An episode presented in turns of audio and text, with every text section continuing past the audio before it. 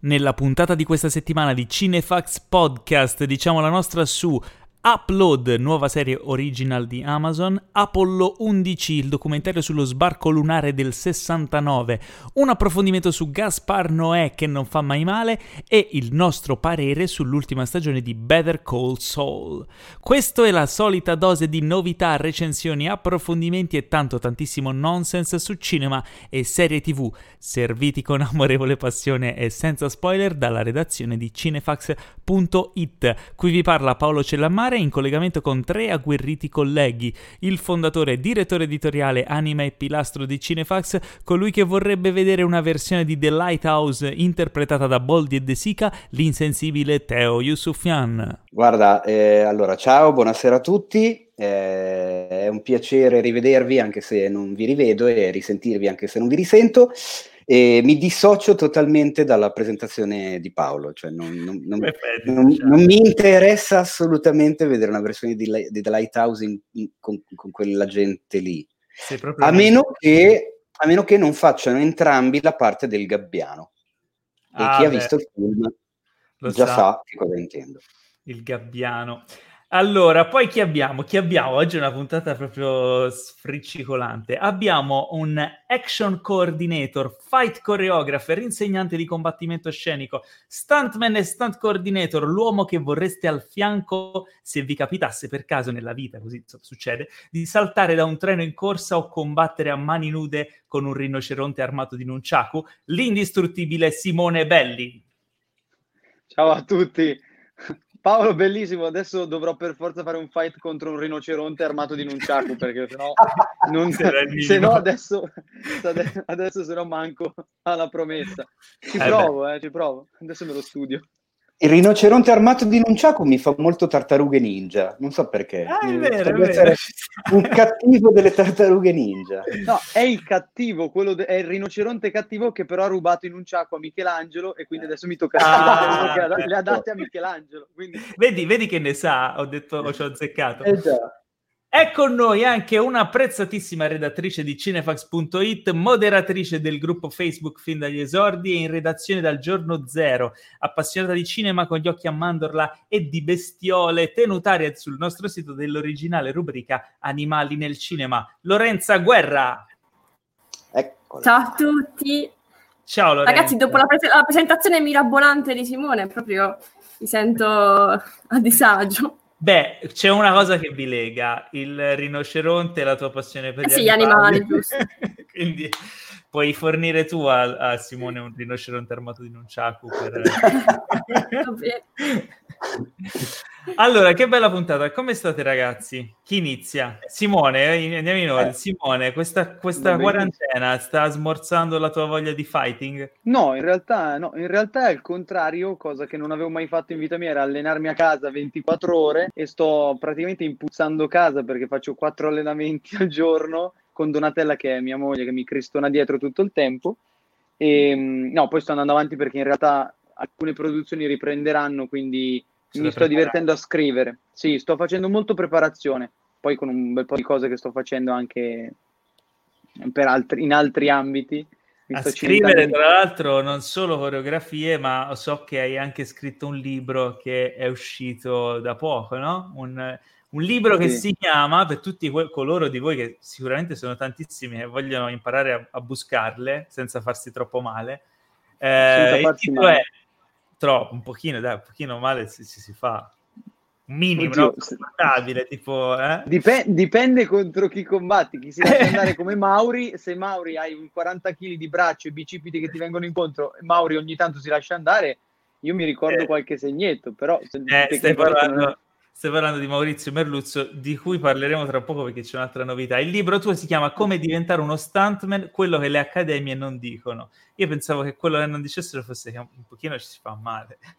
No, in realtà quello che, tra parentesi, faccio, cioè nel senso, è giusto questo per prova, l'ho stampato, esiste veramente, ho il codice ISBN, quindi l'ho fatto sul serio.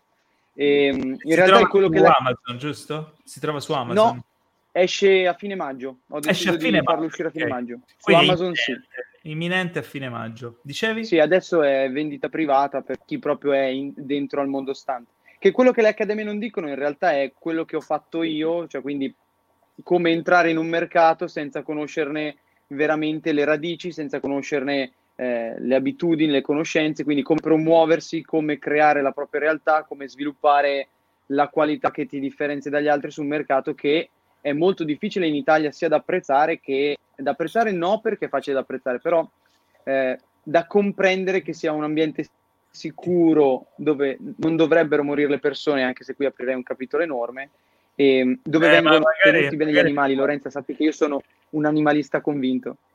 Magari dopo ci sarà modo di parlarne anche di, di queste cose e anche sì, degli sì. Oscar che meriterebbero uh, inserire anche gli stuntman tra, tra i premi, insomma, no? Sì, eh, sì, e l'altra cosa di cui parleremo è di un film che ci coinvolge, per ci intendo me, te, Simone e Teo, che è uscito pochi giorni fa su Amazon Prime, ma ne parliamo tra un pochino. Eh, Lorenzo, intanto mh, mm, siamo contenti di averti, stiamo cercando di, di, far, uh, di, far, venire insomma, sul podcast anche un po' di altri redattori, perché se no eravamo sempre eh, io, Teo, Enrico e il Mace e ogni tanto io odio Dio guardi e non va bene, quindi mi fa piacere insomma avere un po' di punti di vista diversi. E tra l'altro con te dopo parleremo anche di Gaspar Noè, che a mm. quanto ho sentito è stata una tua nuova... eh, sì, uh, totale. Ho approfittato delle, delle uscite su Amazon Prime di, di um, Climax e Irreversible.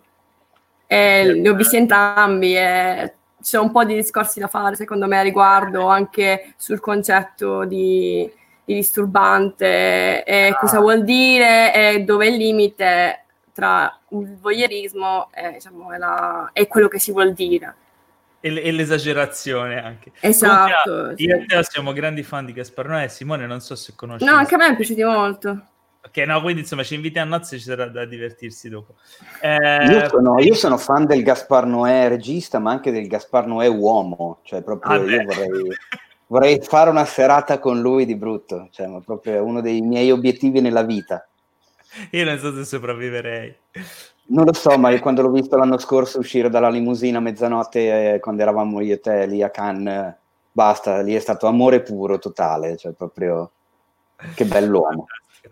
Ma prima di lanciarci in questa solita dose di, eh, è il momento di parlare del nostro sponsor Infinity, il servizio streaming perfetto per i cinefili, con un catalogo di migliaia di film e serie TV disponibili sempre su tutti i device e in ogni settimana in regalo anche un film premiere, una delle ultime novità in anteprima per sette giorni.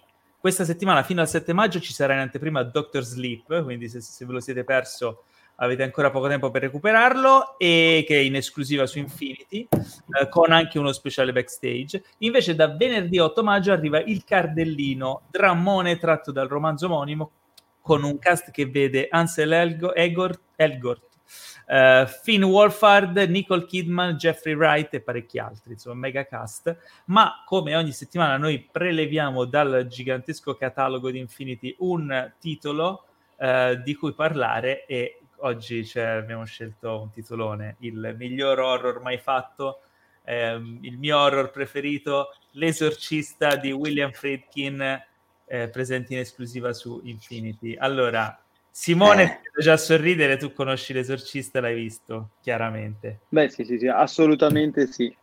Lorenza, hai visto sì, Sì. Ok, siamo tutti Beh, sulla stessa pagina. Direi. Eh, Simone, come si fa a girare la testa a 360 gradi? si, paga un, si paga un SFX. allora, a parte il... In realtà sai che ci sono... Io ho scoperto due cose bellissime che sono... Eh, adesso mi sto dilettando a studiare la parte di VFX e SFX, soprattutto dal lato americano, perché... e anche spagnolo, perché tirano fuori delle novità assurde. Cioè ogni tanto rimango di stucco e mm, tu lo sai che io collaboro con uh, Luca Tecnomagic che fa SFX e lui, ehm, lui ama molto la, il remotato, il controller a distanza Spiego un attimo che magari un, ci si potrebbe perdere dai nostri ascoltatori. SFX tu oh, intendi special effects, cioè effetti speciali, quindi quella, tutto quel tipo di effetti che si fa realmente sul set, quindi macchinaria, crocchi strani, esplosioni, cavi e tutte queste robe qui. Eh, mentre per VFX si intende visual effects che vengono fatti invece in post-produzione sulle immagini.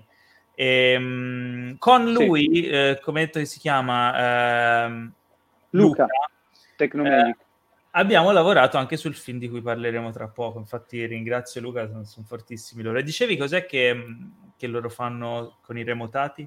Che per esempio, eh, tantissima tecnologia. Eh, noi adesso, ad esempio, per far esplodere un vetro, un finestrino di una macchina, vengono usati dei pistoncini remotati che fanno esplodere il vetro a distanza. Però quello che stanno applicando adesso, a parte il robot stunt che, di cui non parlerò perché c'è un robot stunt della Disney che diranno che farà triple back da solo. Eh, però ci sono un sacco di elementi oltre alle esplosioni, oltre all'utilizzo di per forza controllo a distanza, soprattutto con quello che sono i tiraggi, ehm, tutto quello che ha pressione. Quindi, non so, devo far saltare una macchina, tirare un hammer, è tutta roba a pistone che, eh, vabbè, sono termini tecnici che non ci interessano. Però stanno facendo, ad esempio, eh, prendendo l'idea della, del ruotare la testa a 360 gradi, o faccio in green, metto la testa, metto la tutina e certo. giro a 360 gradi, opzione, opzione 1, dipende dai budget. Opzione 2, io faccio ricreare il, la testa, il mock-up della testa, addirittura robotronica, quindi posso far muovere le labbra, la bocca, le, gli zigomi, gli occhi, tutta questa roba è controllata remotatamente in questo senso e lì proprio, proprio posso montare su un corpo una testa che ruota a 360 gradi. E il remotato a cosa serve? Per dare tutti quei dettagli che una volta erano possibili forse con il VFX, con il Visual Effects, con la motion capture mm-hmm. adesso che sta andando a Iosa. Eh, tra parentesi ho visto il... non so se vi è capitato di vedere eh, la premiere di un videogioco di Assassin's Creed Valhalla. Sì, sì, no, no. E tipo, lì vedete le smorfie zigomi del protagonista e fa paura, cioè è una roba... Vabbè, ormai e il, gli effetti speciali stanno arrivando a... Notevole altissimo, altissimo. Ah, Come si fa? È o green oppure facciamo girare la testa con il robotico. Eh, Teo, ho visto che ti sei illuminato sulla cosa della Disney, del, del robot stunt. Sì, eh, mi, mi, mi incuriosiva questa cosa.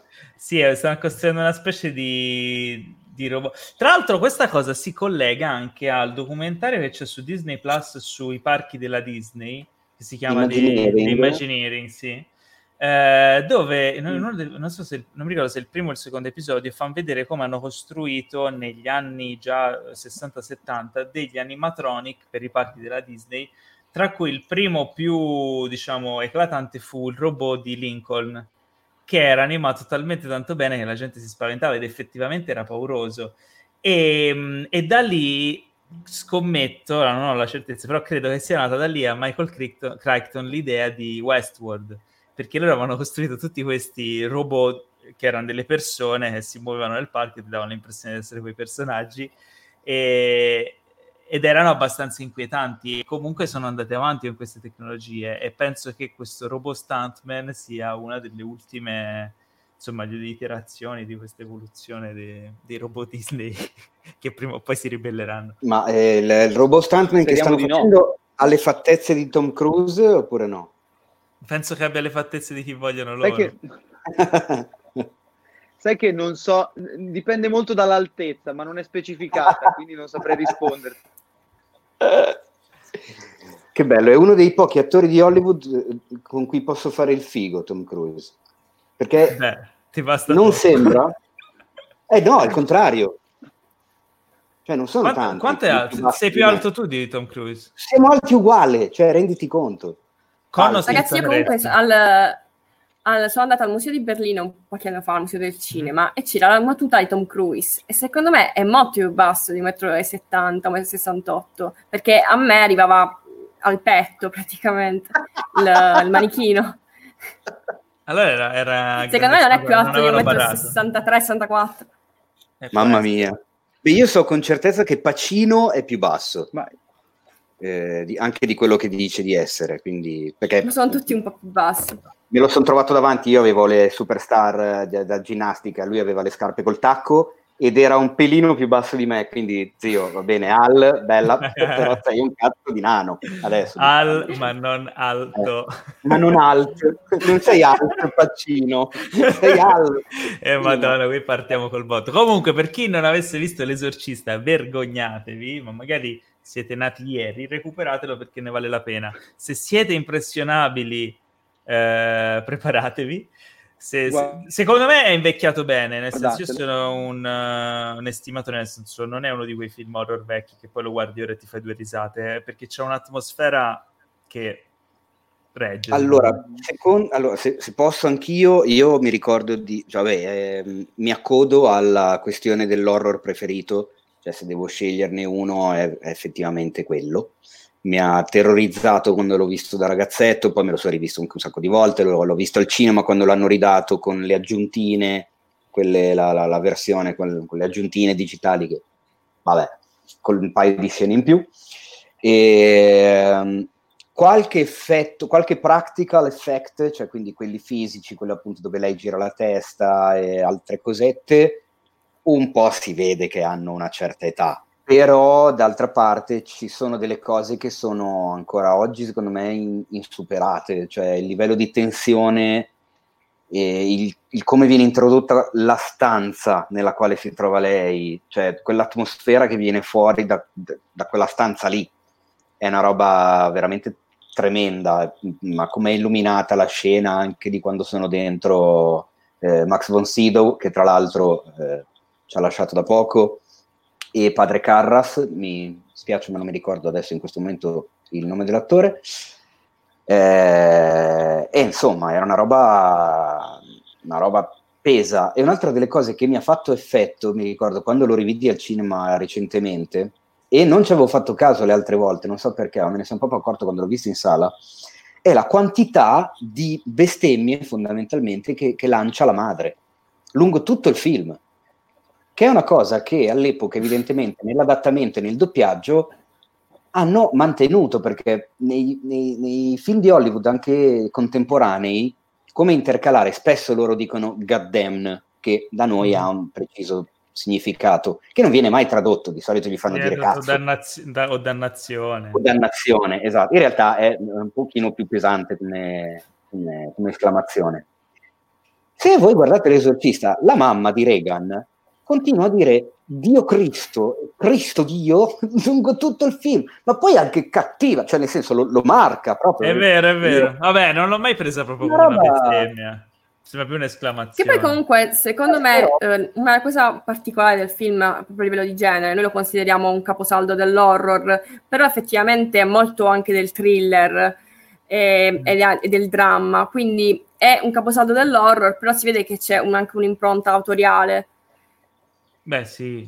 Beh, sì beh, Friedkin, eh... che, che, era uno stronzo, perché ricordiamoci che la Burstyn si è spaccata la schiena in una scena e a lui non gliene è fregato un cazzo di niente la, e l'ha mandata beh, avanti. Tra l'altro, scena, scena che potremmo anche tranquillamente discutere con Simone, visto che in quel momento non c'era una controfigura, ma c'era la protagonista a beccarsi la botta al coccige. Cosa che solitamente non si fa. Ci sono eh, tante infatti, di queste esatto. scene, eh, ma lì vi giuro che c'è proprio un, un, filone di pensiero che da un certo punto di vista stimo, nel senso che eh, spesso non ce ne rendiamo conto, ma noi non vogliamo, cioè se, se io fossi un regista e vedo che un, un, attore dona tanto di sé, non lo vorrei frenare, no? E con questa scusa in realtà non sto ponendo nessun limite, quindi magari come è successo lì, come è successo con Kubrick, con, uh, con Shining, cioè arriviamo veramente a far vivere delle cose assurde come prendere una botta sul culo, cioè lì proprio ah, si è fatta un male della Madonna. Non lo so, cioè, la scelta ogni tanto è proprio di seguire questo flusso uh, artistico piuttosto che lavorare di intelligenza e credere che l'attore possa rifarlo anche dopo. Cioè, abbiamo paura che ti scappi quel momento e allora la tieni lì, glielo fai fare e, e, poi dici, va bene, pago le conseguenze dopo. Poi se non le paghi tu è ancora meglio di solito. Cioè, ripeto, c'è una caterva di roba che ho scoperto in questi anni che non pensavo. Eh, ma ad esempio con Kill Bill, io non lo sapevo che Uma Thurman fosse lei la driver e invece sì, era proprio lei sono... che guidava. Mi sono visto il behind the scenes. Si è anche fatta parecchio male. No, se l'hai rischiata di, gro- di brutto, cioè, ho no, no, un video tempo fa su, YouTube di Cinefx, lo trovate, con lei che racconta la cosa e Tarantino che voleva che lei andasse il più veloce possibile in quella scena lì. Se no non le sventolavano i capelli. Esattamente, se no non le sventolavano i capelli come voleva lui, che uno dice sì, ok, però magari sai com'è, anche meno. Cose che capitano. Purtroppo esatto, non sempre va così bene. Ma ci Senti il punto di vista del regista, oh, cose che capitano. Eh. Anche vuoi fare. Eh, allora, eh, quindi niente, vi ricordo che con Cinefax vi regaliamo due mesi gratis di Infinity se vi iscrivete usando il codice sconto Cinefax, quindi potete riguardarvi l'esorcista tutte le volte che volete e ricordatevi che potete disdire quando volete, quindi non siete vincolati. Provate Infinity e non ve ne pentirete. Uh, adesso è il momento delle domandone, quindi mentre, visto uh-huh. che siamo in live, aspettiamo che ci arrivino le, le, le nostre domandone, vi ricordo che eh, ci scusiamo ovviamente per la qualità audio leggermente inferiore rispetto a quello che avevamo abituato, ma finché siamo in questa, eh, questo periodo Covid, quarantena, lockdown, eh, dovremo andare avanti così ancora per un po', eh, però potete approfittarne guardando la live e vedendoci anche in, in faccia. Um, nel frattempo, mentre aspettiamo le vostre domande, vi racconto cos'era quella cosa di cui parlavo prima, questo film che ci ha accomunati almeno 3 su 4 e che inviterò Lorenzo a vedere perché da, dallo scorso weekend è su Amazon Prime Video eh, Cotto e frullato Z The Crystal Gear.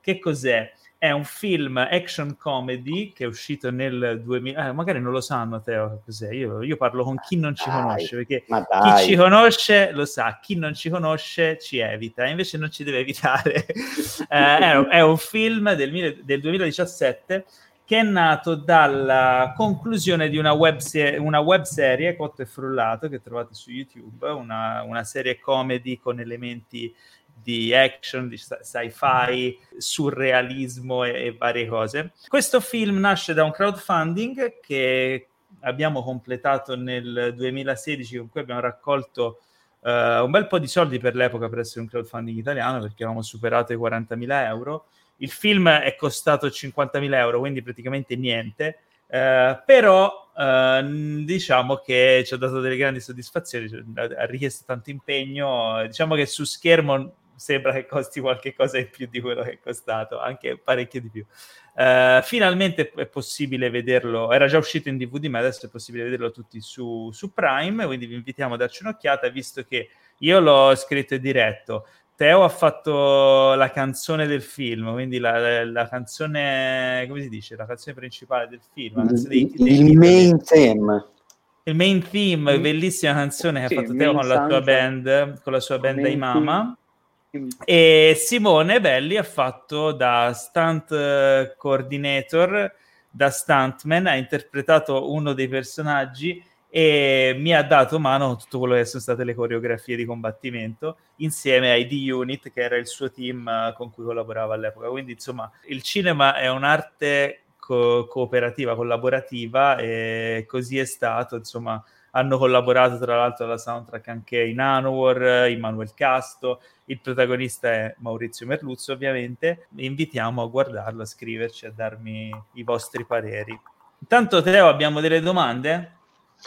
Ne abbiamo un botto, eh, sono arrivate parecchie e cosa mm. faccio? Vado dal, dall'inizio. Eh, boh, Dalla più bella, le, le tre più belle le, Madonna santa, ma perché mi devi fare, mi devi mettere alla prova in questo modo che io, cioè, mentre tu mi, mi, mi sfidi in questa maniera, io devo leggerle, valutarle, poi intanto parlarti perché eh, non sì. possiamo lasciare dei buchi.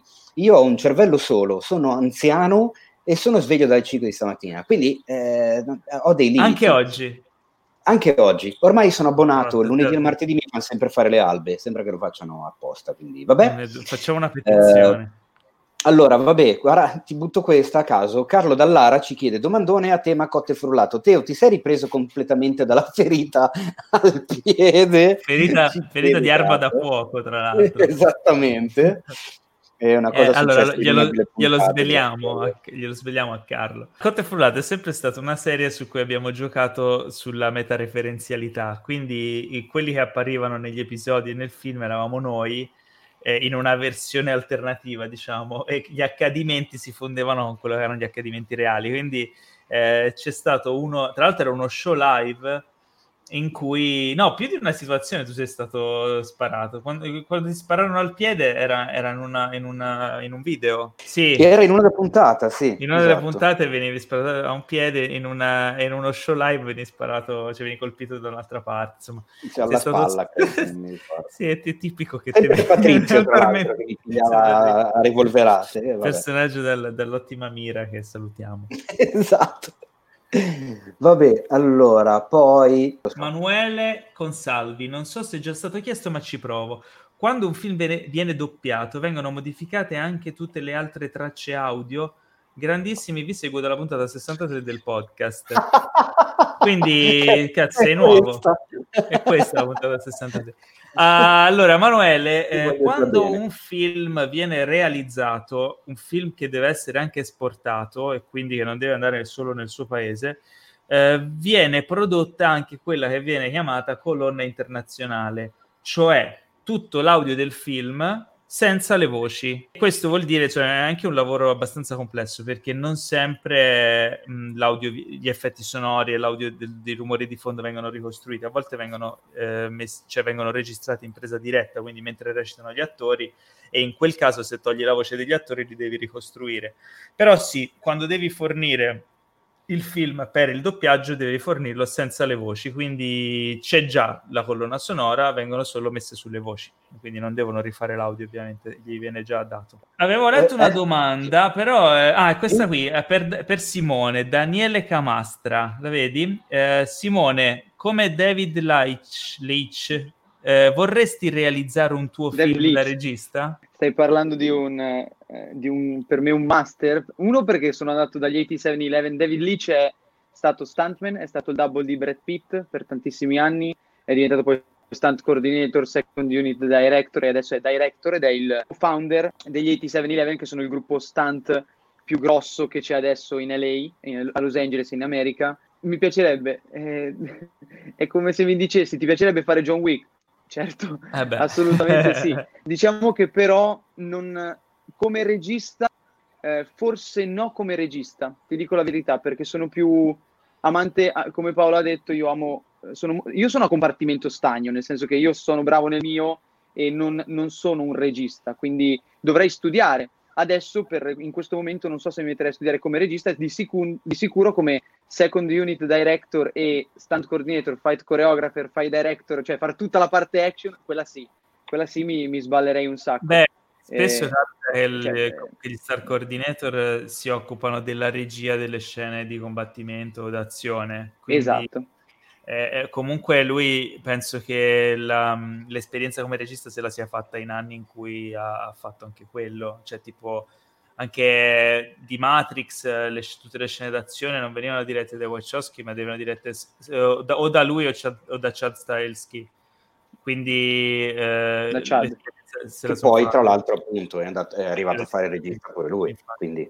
hanno fatto insieme il, il primo. Ma infatti, il, il, giro loro è proprio quello, nel senso che non è, cioè, non voglio dire non voglio fare il regista, è, ovviamente è un genere molto particolare nel senso, John Wick io lo adoro alla follia, ma se uno mi venisse a dire no, ho guardato John Wick per la trama, io stesso Lorenza ho un cagnolino, lo amo tantissimo e lo vendicherei come ha fatto John Wick, però è partito tutto da quello e John Wick lo amo perché è, è, è l'esploit di quello che vorrei fare io qui appena mi dicono ok Simone vuoi un budget, anzi quanto vuoi di budget? E io rispondo io di sì, allora lì puoi veramente fare John Wick e ti diverti come un pazzo. E um, ti do ragione Paolo, nel senso che io stesso eh, mi piace dirigere, mi piace fare il pre-shot di tutte le mie scene, eh, action per scegliere l'angolo, scegliere il contromovimento della camera sui colpi o quant'altro. Però vedi, nel momento in cui il regista e ti tocco, in questo caso sì, ti punzecchio, sì. tu porti anche un messaggio comunicativo, un messaggio emotivo all'audience. Il mio messaggio è abbastanza univoco spesso e volentieri e a parte che posso farlo sfociare o in comedy o in tragedy, ma sempre la violenza io narro quindi sono un po' limitato in questo senso, per questo no, dico, vabbè, non voglio fare lo, il regista. Me, me lo ricordo. Ci lavorerò. Quando abbiamo lavorato insieme, perché comunque sul film di Cotte e Frullato ci sono un sacco di scene d'azione, di combattimenti, anche abbastanza violenti, perché non è una commedia all'acqua di rose. Insomma, la parte action è molto action, sei stato un, un, valido appoggio anche perché ci sono una serie di criticità quando si dirige una scena d'azione non sono banali, insomma, quindi serve anche un certo occhio. Altre domande, Teo? Allora, altre domande. Raffaele Lele Teti ci chiede, ci riprovo dopo anni, non so a cosa si riferisca, qualche Cinefx sullo sconosciuto rrrr, che è un, è, un, è un film. Tu non ci crederai, ma è un film e se non vado errato è un film francese ambientato all'età della pietra, cioè ci sono i personaggi che sono dei, pre- dei, dei cavernicoli e si chiamano tutti Pierre, perché in francese Pierre vuol dire pietra. pietra. Eh? Ah, okay. Eh, sta roba qua mi era rimasta in testa. E probabilmente lui si riferisce al fatto che me l'abbia chiesto forse su YouTube, credo ormai cinque anni fa. E allora, Film in cui vi siete addormentati nel bel mezzo della visione, ci chiede Elia Cassin, ah. ma mi sa che l'abbiamo Inception. già l'abbiamo già detta sta cosa. Io Gosford Park, ma perché ero stancherrimo ed era lo spettacolo delle 11 e mezza, e ultimamente Suicide Squad sul finale. Io ho dormito, ho dormito una sola volta al, ci- al cinema. Lore, ma è come andare a vedere... Cioè... Ultron Vabbè. Che, no, no, no, non sono una, una disprezzatrice del genere, però eh, devo dire che una dormita di mezzo, una dormita e quando mi sono svegliata la trama non è cambiata affatto, quindi sono perso molto. Diciamo che, secondo me il filone Avengers eh. è quello più noioso. Bivio ci chiede, Vabbè. studiando in Italia, quante possibilità ci sono secondo voi di diventare un regista conosciuto internazionalmente? Eh. Eh, t- eh. tante quante ne hanno avute i vari nostri registi conosciuti internazionalmente. Poche, ma buone. Poche, so. ma esistono, cioè, non... cioè devi, devi avere qualcosa da dire. Se giochi a calcio, dire, essere capace di dirle. Se giochi a calcio, quante possibilità hai di vincere la Coppa del Mondo? Più o meno. Poche, ma ne hai. Allora, poi ci chiedono... Ah, è come quando ti chiedono, quando vuoi diventare uno stunt e in Italia non puoi, non è vero. Cioè, nel senso, non è assolutamente vero. Dipende come lo fai, quanto ti ci impegni. Ovviamente, più punti in alto, più saranno poche le persone che ci possono arrivare, ma perché credo che sia giusto così. Eh, quando vuoi diventare un regista internazionale devi metterti già, prima devi, no, non so se sia l'obiettivo giusto proprio diventare il regista internazionale, però di sicuro se, se le persone per diventare già registi normali devono fare 10.000 di fatica, tu devi pensare di fare 10.000 per, almeno per 10 volte, di più di loro se vuoi raggiungere una vetta più alta. Certo. Sentivo di dirlo perché poi ho letto un po' di domande sugli stunt e forse è meglio chiarire qualcosina. No, infatti io volevo buttare anche e... questa domanda per Simone, visto che ce l'abbiamo, io vorrei sfruttarlo eh, e sfruttare la sua presenza. Innanzitutto, questa effettivamente eh, interessa anche me perché non me l'ero mai posto come problema. Daniele Vass ci chiede: può uno stuntman dire di no a una scena perché è troppo pericolosa anche per lui? Oh, per quanto mi riguarda, se fossi io lo stunt coordinator, non arriverebbe a farmi quella domanda. Nel ah. senso che io, io, in primo luogo ho la risposta della mia crew, dei miei stunt, e se la scena è troppo pericolosa vuol dire che forse io non gliel'ho preparata a dovere o forse non ho trovato una soluzione alternativa abbastanza interessante. Poi dopo entrano altri fattori quali budget, quale location, quale idea registica, eccetera. Però tendenzialmente per quanto mi riguarda può assolutamente dirmi di sì, cioè può dirmi no, io non me la sento di farla e troverò una soluzione io per la, cioè è l'obiettivo dello coordinator è creare la scena stunt, creare l'azione. Quella cosa, quello stunt lì non la può fare. Opzione A, trovo un altro stunt che la può fare per non mettere a repentaglio la vita di questa persona. Opzione B, se proprio vogliono quello stunt perché è il double perfetto del mio protagonista, chiederò assieme alla regia un, una, una, farò una riunione per trovare una soluzione alternativa che non metta a repentaglio o che non gli faccia avere il dubbio, perché poi nel nostro lavoro è, è, molto pericoloso avere la paura di fare qualcosa perché è sia il motore che ti accende per farlo, ma è anche quel limite dove se ti viene un blocco mentre fai un iPhone da 40 metri e non giri, non cadendo di schiena, rischi di farti parecchio male. Anche se c'è un airbag sotto da 10x10. Un airbag è un cuscino d'aria dove si buttano gli stanti sopra, come quello dei pompieri praticamente. Mm. E comunque la, cioè, senso, deve essere molto accurato il tutto, secondo me. Altre domande? Ehm, io, eh, sì, allora io sfrutterei ancora Simone perché questa potrebbe essere una cosa figa. Andrea Cavo ci chiede qualche, eh, fatevi un favore, ovvero qualche consiglio da, di, di film da non perdere assolutamente con degli stunt di grande qualità. Facciamo tre, dai, tre. Simone, dici tre film che a livello di stunt sono da non perdere. O- oltre mm, ovviamente a Cotte Frollato Z in un periodo storico? Stavo Ma no, io direi... Eh, no, però nel senso, okay, comunque merita sempre per me un elogio, è il maestro Jackie Chan, quindi uno qualsiasi dei suoi film, magari non proprio contemporanei, ma quando eh, parliamo di Police Story, eh, The Drunken Master, cioè vedere qualcosa che eh, non è proprio comune alla nostra cultura, secondo me vi fa bene in generale e quello è un grosso favore che vi potete fare. Poi farei un salto a qualcosa che ha rivoluzionato, che è diventato un cult, eh, dove gli stunt, secondo me, vabbè, ovviamente vado sul contemporaneo, così potete anche vederli forse più facilmente comprando i DVD. Mm-hmm. Eh, di sicuro ehm, The Raid, The Raid, questo film indonesiano dove c'è il protagonista Iko Wise e il director Gareth Evans, va assolutamente visto anche perché sono in trepidante attesa di Gangs of London dello stesso regista, Madonna, che è pieno di botte. E, so, ah, ho, so dei, ho, ho, avuto dei ragazzi di Londra che hanno lavorato dentro e mi hanno detto di una scena che è... Mamma mia, prende fuoco... Lorenza, è sparita.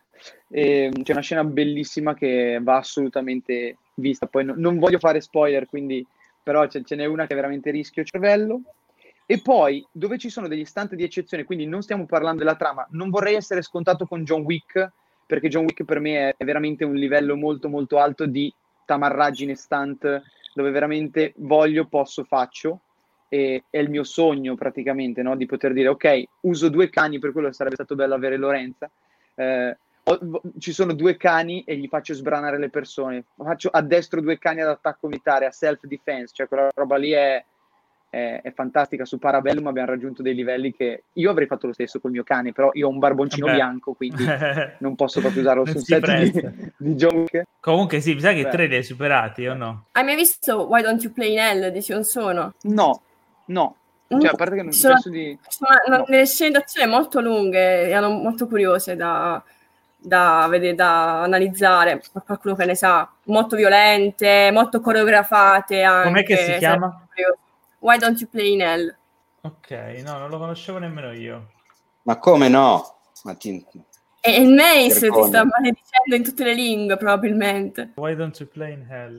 Uh, però lo recupererò, guarda, me lo metto subito nella mia watch list personale. Anch'io mia... l'ho messo. Fatevi un favore, perché insomma, se ci sono mazzate e asiatici...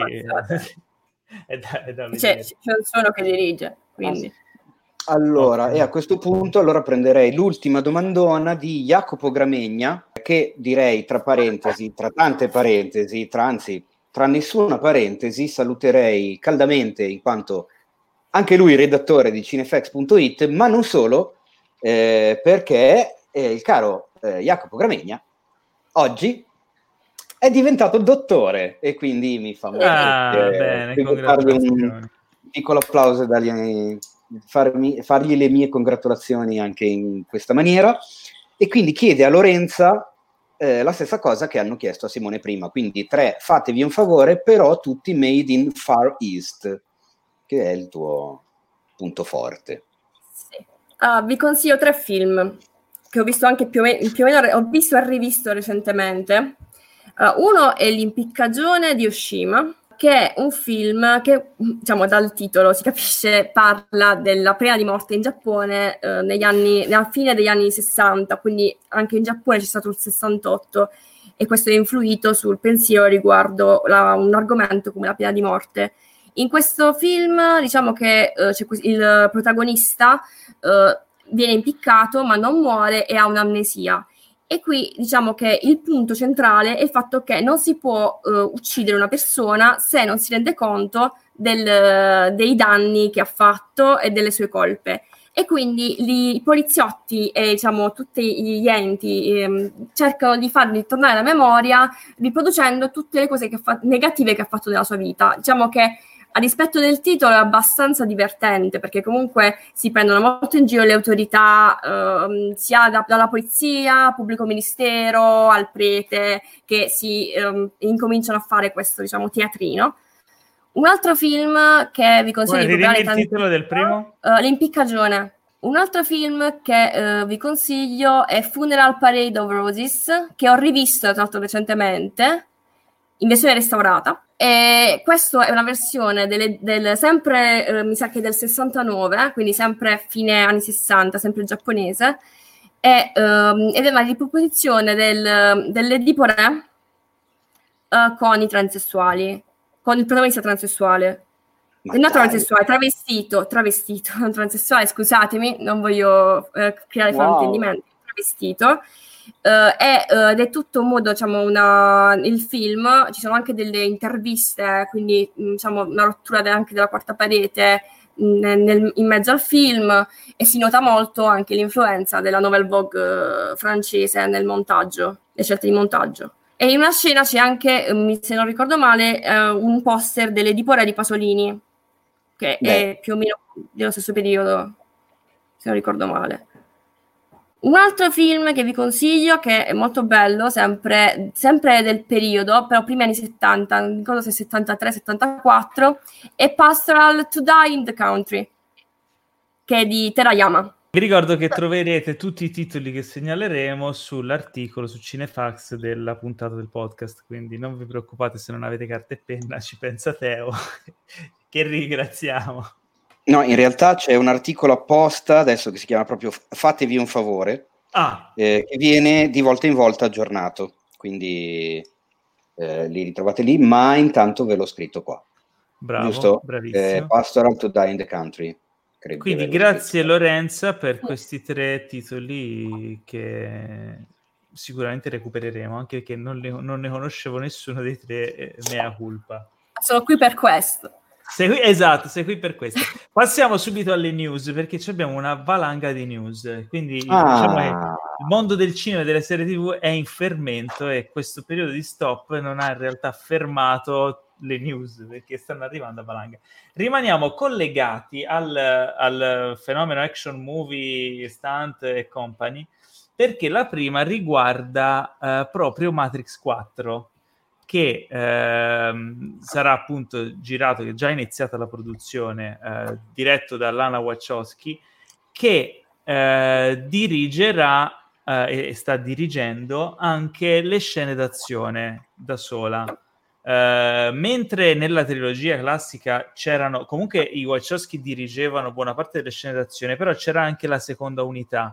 La seconda unità in un film, di in un film grosso di Hollywood, si occupa di eh, girare tutte le mh, mm, inquadrature di contorno che possono servire al film, tipo eh, scene de- de- della vita della città, campi lunghi di de- una città, dettagli di questo, di quello. Su scena e gira in autonomia la seconda unità sulle direttive del regista. Gli dice, per esempio, mi fai tre campi lunghi della città al tramonto, mi giri un po' di campi medi dei passanti, robe così, e loro se la vedono da soli.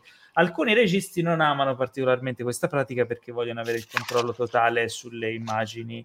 Eh, e in questo caso eh, Matrix 4 non ha una seconda unità, cioè la notizia è proprio questa: Matrix 4 non ha una seconda unità perché gira tutto l'ANA, anche le scene d'azione più complicate. Per le scene d'azione la seconda unità a volte si occupa di curare alcune inquadrature extra di una roba particolarmente complicata, tipo eh, scene di distruzione che si possono fare una sola volta e cose del genere. In questo caso tutto quello che vedremo sarà diretto da Lana Wachowski.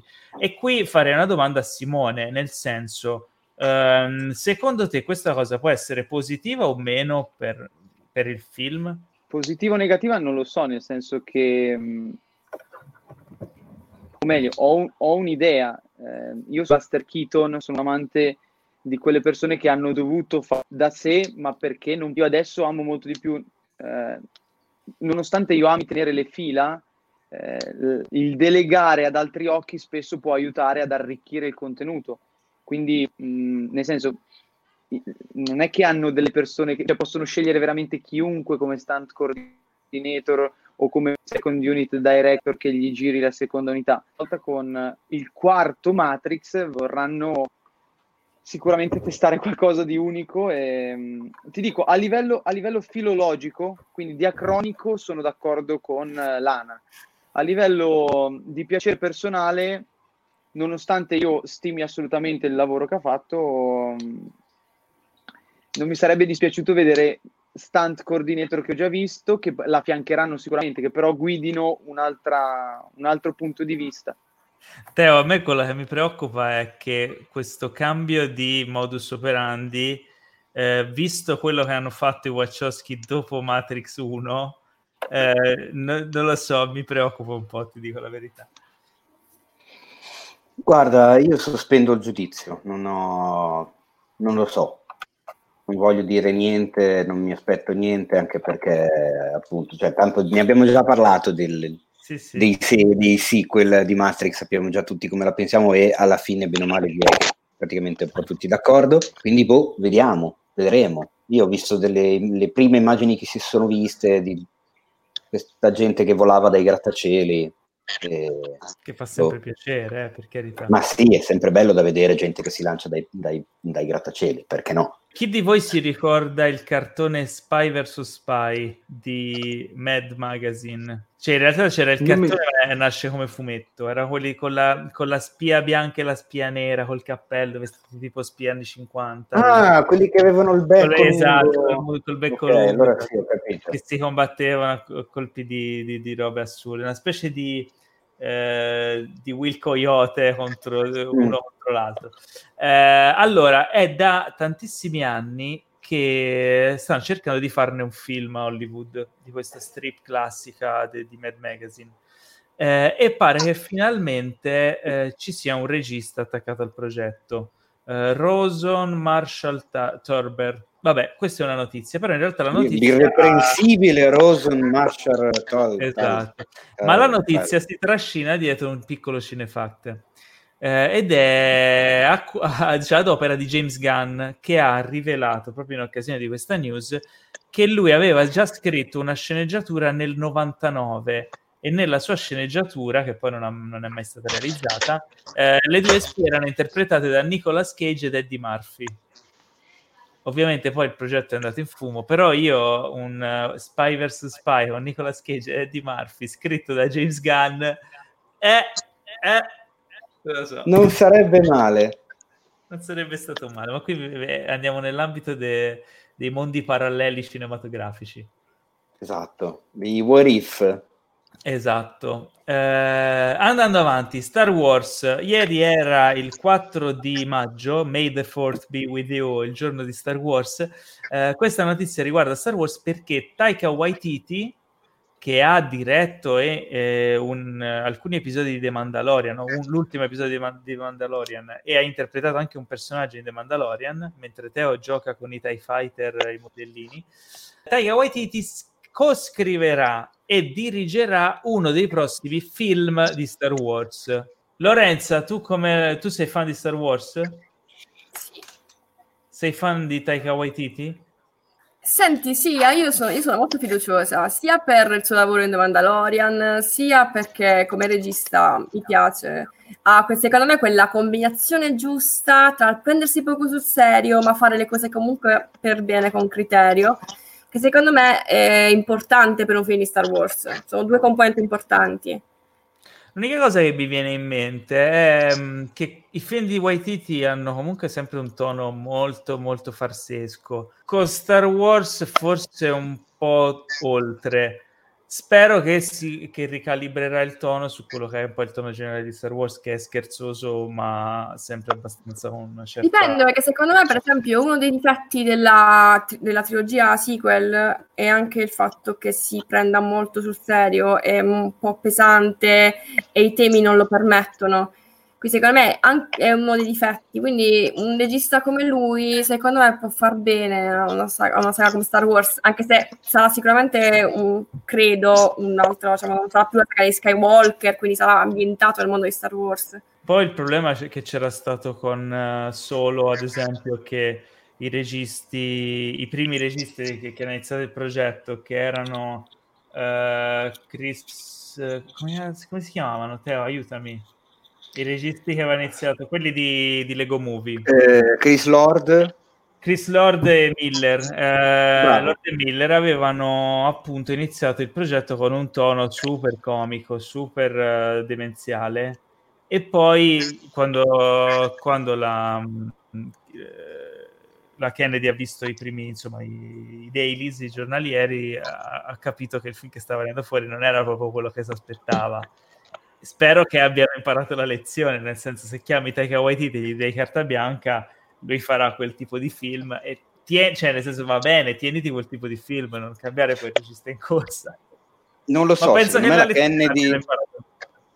Secondo me la Kennedy ha già dimostrato abbastanza di non essere proprio sul pezzo su queste cose mm. e la dimostrazione esatto. del fatto del balletto di registi sull'ultimo episodio della saga di Star Wars, che doveva essere Colin Trevorrow, poi l'hanno mandato via, poi allora richiamiamo Ryan Johnson, mo- no, Ryan Johnson sta lavorando a cena con delitto, allora richiamiamo J.J. Abrams, e che casino. No, ma J.J. Abrams non c'ha voglia, allora diamogli più esatto. soldi. Ok, gli è venuta voglia, però forse non aveva così tanta voglia. Space Jam 2, chi è che lo aspettava eh, con, con tanta ansia? Eh, sa- ah, ha un titolo ufficiale, si chiamerà Space Jam e New Legacy, eh, con uh, LeBron James LeBron, eh. e al posto di, di, Michael Jordan. Apparirà anche Michael Jordan nel film, eh. secondo te?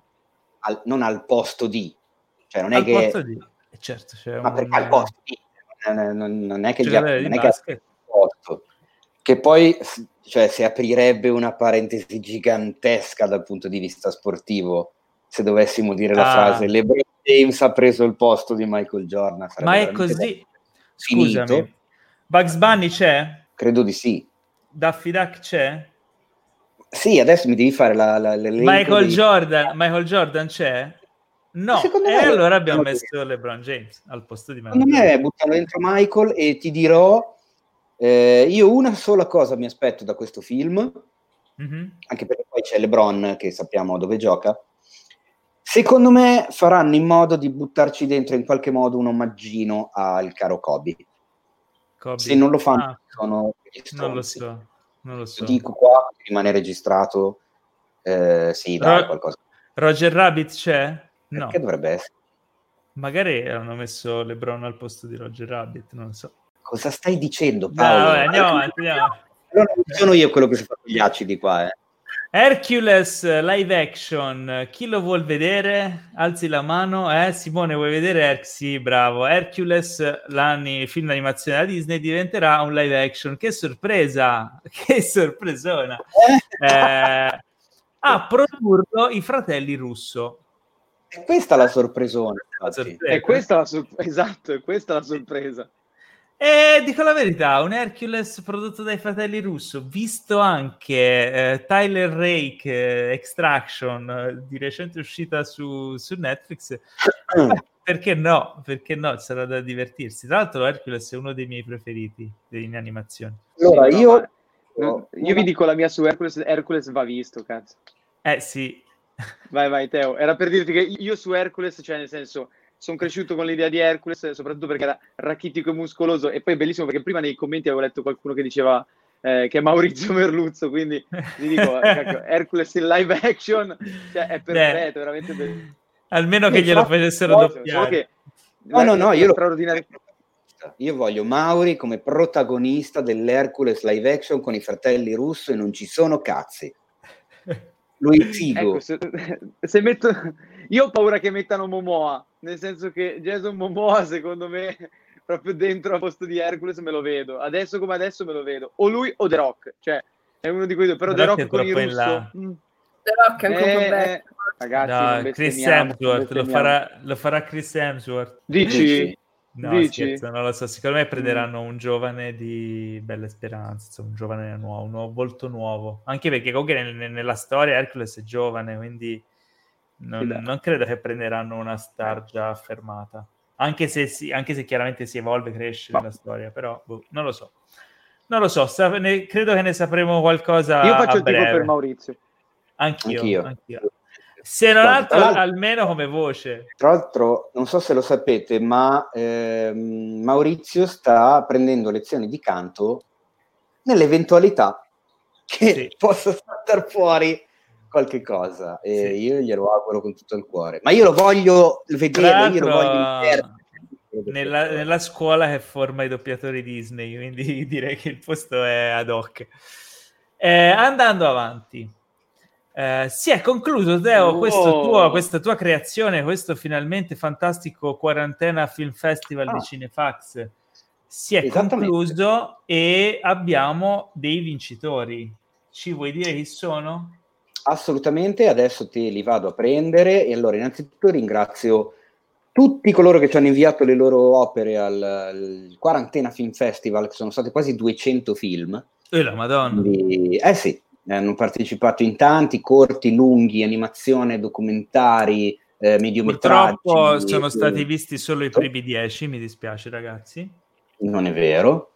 Ah, eh, noi come, esatto, noi come giuria ci siamo divertiti parecchio. E il pubblico ha votato i suoi preferiti e vado, giust- vado, velocemente ad elencare l'articolo, chiaramente lo trovate sul sito. Per il pubblico è stato decretato come migliore attrice Maria Tona in Venere è un ragazzo, migliore attore Francesco Russo ne L'amore degli altri e il miglior film The Glare di Alessandro Agnese.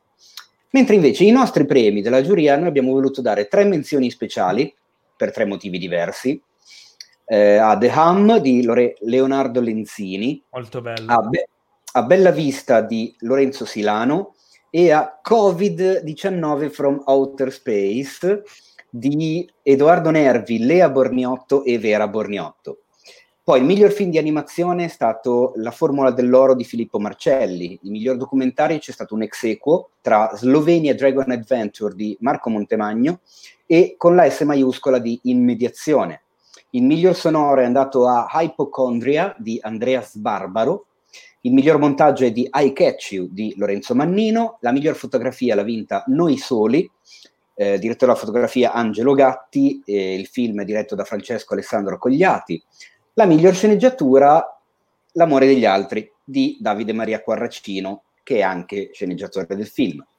Come miglior cortometraggio abbiamo scelto Sagrado di Bruno Raciti, e qua arriviamo ai, ai, ai, ai, top prize, quindi migliore attrice Gaia Carmagnani in Eve di Lorenzo Maria Chierici, migliore attore Francesco Russo eh, nell'amore degli altri di Davide Maria Quarracino, miglior regista Giuseppe Sciarra per Venere e un ragazzo e il miglior film L'amore degli altri, scritto e diretto da Davide Maria Quarracino, che insomma si porta a casa si porta a casa quattro premi, tre premi della giuria e un premio del pubblico, e possiamo anticiparlo, uh, Paolo, cosa dici?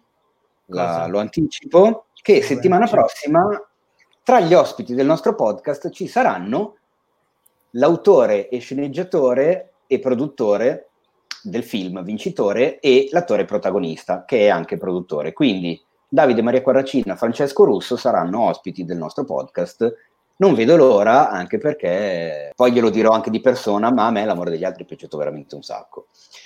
Sono 70. Quindi, esatto, ma, sono 70. Senti una cosa, ma nella lista hai detto anche Marco Montemagno, ma è quel Marco Montemagno? No, lo sapevo. No, che, guarda, no per... io a, agli altri, a, tra, in redazione ce l'eravamo detti, eh, anche con, con la giuria, eccetera. Ho detto, io, secondo me almeno uno che dice ah avete fatto vincere Marco Montemagno. Non è quel Marco Montemagno è un altro. È un altro è un omonimo non no, in realtà lui si chiama anche in un altro modo probabilmente ma Marco Montemagno è il suo nome d'arte no in realtà se lo guardi non c'entra assolutamente nulla perché ha una chioma fluente quindi, quindi sono più io Marco Montemagno di lui esattamente ma dov'è il mio premio? No, Marco Montemagno è autore di Slovenia Dragon Adventure, che è un documentario nel quale lui ti spiega come fare il grano in Slovenia. Allora, come fare il grano in Slovenia? No, in fare il piripicchio. Non fare il piripicchio, è un pazzo furioso. E ah. Allora, no, comunque è stata un'esperienza meravigliosa. Eh, il festival mi auguro lo sia stata anche per i partecipanti e per il pubblico. In questa forma mi auguro che rimanga come esperimento singolo, perché non vorrei trovarmi a organizzare un altro quarantena film festival. Però Se ci sarà un'altra pandemia, una insomma. bella puntata zero io, io voglio farne altri di festival. Lo, lo allora, tieni conto che abbiamo ancora lo Tsunami Film Festival, il World War III Film, Film Festival, Locuste Invasion Film Festival, e ce n'è, eh, ce n'è tanto. Ma quest'anno in, in cinque mesi li abbiamo la Vespa Killer Film Festival. E c'è anche l'Antartide Sciolto Film Festival. Ah beh, sì, uno, uno all'anno, uno all'anno. Sì, sì. Speriamo, speriamo, non più di uno all'anno perché Mamma potrebbe essere eccessivo. Locuste e World War II e Terza Guerra Mondiale abbiamo rischiato, eh. siamo stati molto vicini. Soprattutto le locuste. Sì, andare avanti con le news, ne darei una mm. piccolina io perché è successo Vai. proprio settimana scorsa quando eravamo poco, prima, poco dopo la puntata. Okay. Eh, volevo ufficialmente ringraziare Netflix perché evidentemente qualcuno a Netflix ascolta il nostro podcast dato che dopo 62 incessanti puntate di citazioni inesorabili e irrefrenabili, Netflix ha rimesso a disposizione Boris, quindi vuol dire che ci volete bene e che ci ascoltate e che sapevate che volevamo rivederlo. Quindi grazie cari. Sappiamo che un Facciamoci po' Facciamoci sentire. Facciamoci esatto. sentire, ragazzi. Cosa volete su Netflix? Ditecelo e sarà lì ormai abbiamo questo potere magico. Uh, andiamo avanti, andiamo avanti. Dopo questa notizia bellissima dei premi del, del quarantena, che quindi è la dimostrazione che, che, Teo non diceva cazzate, ma esisteva davvero questo festival, uh, arriviamo a, al nostro caro amico uh, Adam Driver. Grande attore, grande carisma, eh, statuario interprete di film, di film indipendenti tanto quanto di blockbuster, sarà il protagonista del nuovo film di Jeff Nichols, con cui aveva già realizzato Midnight Special, che si intitola Yankee Comandante. Proprio così, Yankee Comandante. Intanto Teo, per chi ci sta seguendo in live, si sta godendo una, una sua fantastica interpretazione di Adam Driver. Eh, Yankee Comandante parla di una storia particolare perché racconta di eh, William Alexander Morgan, che è stato l'unico straniero che ha fatto parte della rivoluzione cubana a fianco di Fidel Castro e Che Guevara. Quindi sono super curioso di, di, approfondire, esatto, di, di approfondire questa, questa storia. Poi Adam Driver è Adam Driver, insomma. A me piace tantissimo. Eh, l'ultimo film in cui l'ho visto è stato The Report su Amazon Prime. È stato un film che mi ha sorpreso perché comunque è abbastanza classico, però bel film. Poi l'ho visto uh, nel film di Costanzo che si chiama uh, Hungry Hearts, recentemente mm-hmm. anche, che è un film che consiglio di, di, recuperare, non è male, dove lui interpreta uh, il, um, il, un marito ovviamente lui sempre fa sempre il bravo uomo, diciamo, gli, è, gli è proprio cucito addosso come ruolo. Il, um, un marito diciamo, disperato perché la moglie è una nazi vegana praticamente che nutre il bambino appena nato con, diciamo, solo con alimenti vegani e il ah, bambino rischia la morte. Attuale. Sì, sì, è un tema molto attuale e non è un film conosciutissimo, quindi diciamo che è un bel film comunque, lui fa sempre delle ottime interpretazioni, a parte nei soliti mh, Patterson o storia di un matrimonio, quindi, a me piace molto. Sì, siamo tutti fan di, di, Adam Driver. E penso anche che sia diciamo, la, la più grande, la più bella scoperta de, della nuova trilogia di Star Wars, è stato davvero bravo anche lì. Beh sì, eh, probabilmente il... sia interprete che personaggio credo che siano la, la, sì. il, il, lascito, forse anche l'unico, io se posso, eh, l'unico sì. buon lascito di, di, quella trilogia. Che tra l'altro uh, l'episodio 9 da poco è su, su Disney Plus, da ieri. E da, dal 4 maggio, sì, per il mm. May the 4th be with you. Guarda, non vedo l'ora di vederlo, eh. Allora, andiamo avanti, andiamo avanti. Tom Cruise, ah, e qui ti voglio Simone, questa è bella. Tom Cruise andrà nello spazio. So, non sto scherzando, realmente andrà nello spazio grazie a Elon Musk e alla sua SpaceX per girare un film o alcune scene d'azione di un film nello spazio. Questa notizia si porta dietro un cinefact. A parte che lo sapete, Tom Cruise ama fare sui stunt da solo per, per, Mission Impossible, si inventa la qualunque. Questa scena qui non sarà per un Mission Impossible, ma per un altro film. Ed è venuto fuori che nel 2018 James Cameron gli aveva no, ha, ha, raccontato che qualche anno prima aveva proposto a, a, Tom Cruise di girare un film nello spazio perché ave, era in contatto con i russi e i russi gli avevano offerto a James Cameron di girare quello che voleva sulla stazione internazionale. Gli avrebbero offerto una Soyuz per andare a girare un documentario in 3D sulla stazione spaziale, al che eh, James Cameron ha risposto ma perché fare tutto questo casino per andare a girare un documentario? Giriamoci un film, un feature film. E quindi gli serviva una star. Aveva chiamato Tom Cruise e ha detto: Guarda, Tom Cruise, qui ci sono i russi, i russi mi danno la Soyuz, si fa stazione spaziale, si gira un, un, film action bellissimo così, ma tu ci staresti a venire con me, cioè sarebbero andati solo Tom Cruise e James Cameron eh, sulla, eh, sulla Soyuz, però dobbiamo fare un training di mesi come ingegneri, ci devono preparare, eccetera. E Tom Cruise lo guarda, sgrana gli occhi e gli risponde: Certo che lo farei, andiamo. Poi però purtroppo il progetto si era arenato, e... ma a quanto pare a Tom Cruise questa cosa è rimasta un po'...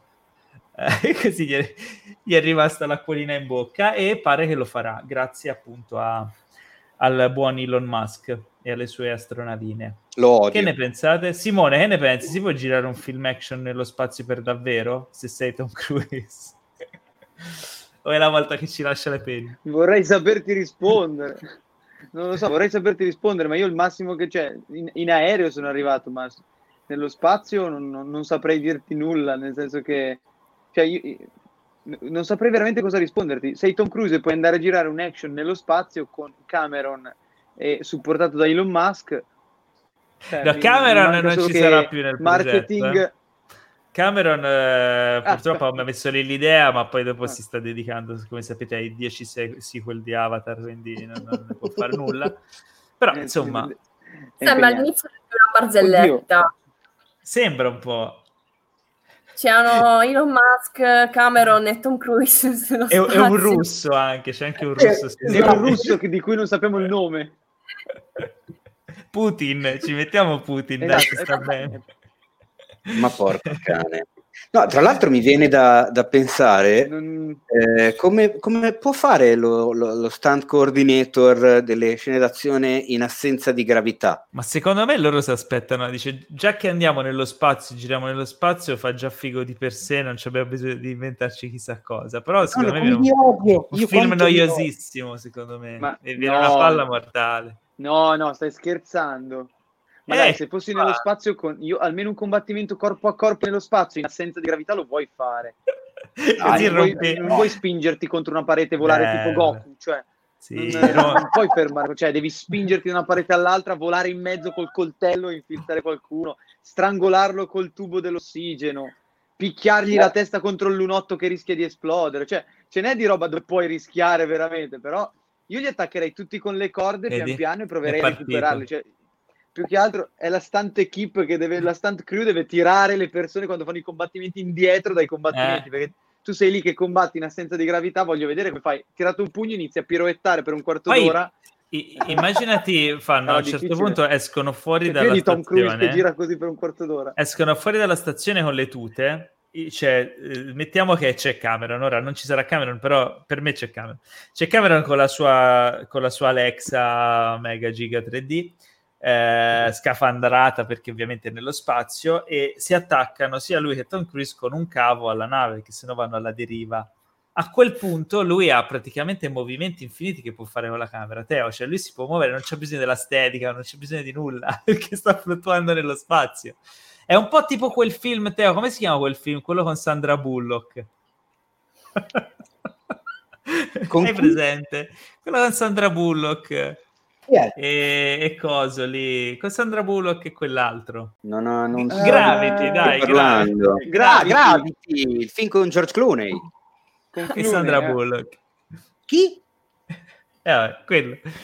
Viene un po' Gravity, ma per davvero. Costa però di più, anche senza avere VFX. Io comunque li odio. Cioè, ho, un, ho, un, ho dei nuovi personaggi da invidiare con tutto me stesso. Chi odi di più tra Elon Musk, James Cameron e Tom Cruise?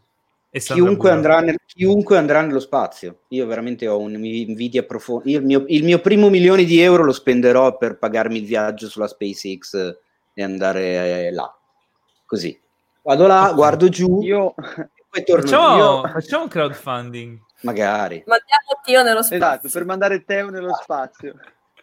Faccio, racconto dei cine... Guarda, se ci vado, oh, racconto dei cinefx su Gravity. Da là. Cinefx on location. Esattamente. In, in commento scrivono Tom esatto. Cruise, signor Cristoforetti. In realtà Teo è il signor Cristoforetti. Eh, Esattamente. Eh, Astroteo. Un po' di capelli allora, tipo guarda. Oh. oh, che bello. Allora, J.J. Abrams, dopo l'ultimo Star Wars, non si è ritirato, come avrebbe sperato Teo, ma farà una nuova serie per HBO che si chiama Demi Monde.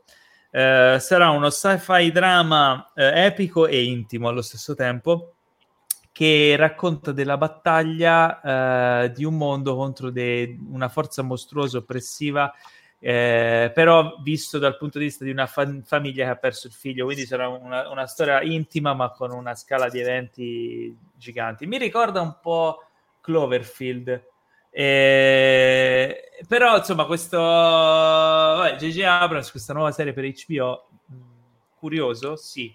Uh, nonostante J.J. Abrams ci abbia tirato fuori quel non capolavoro che è l'ultimo Star Wars.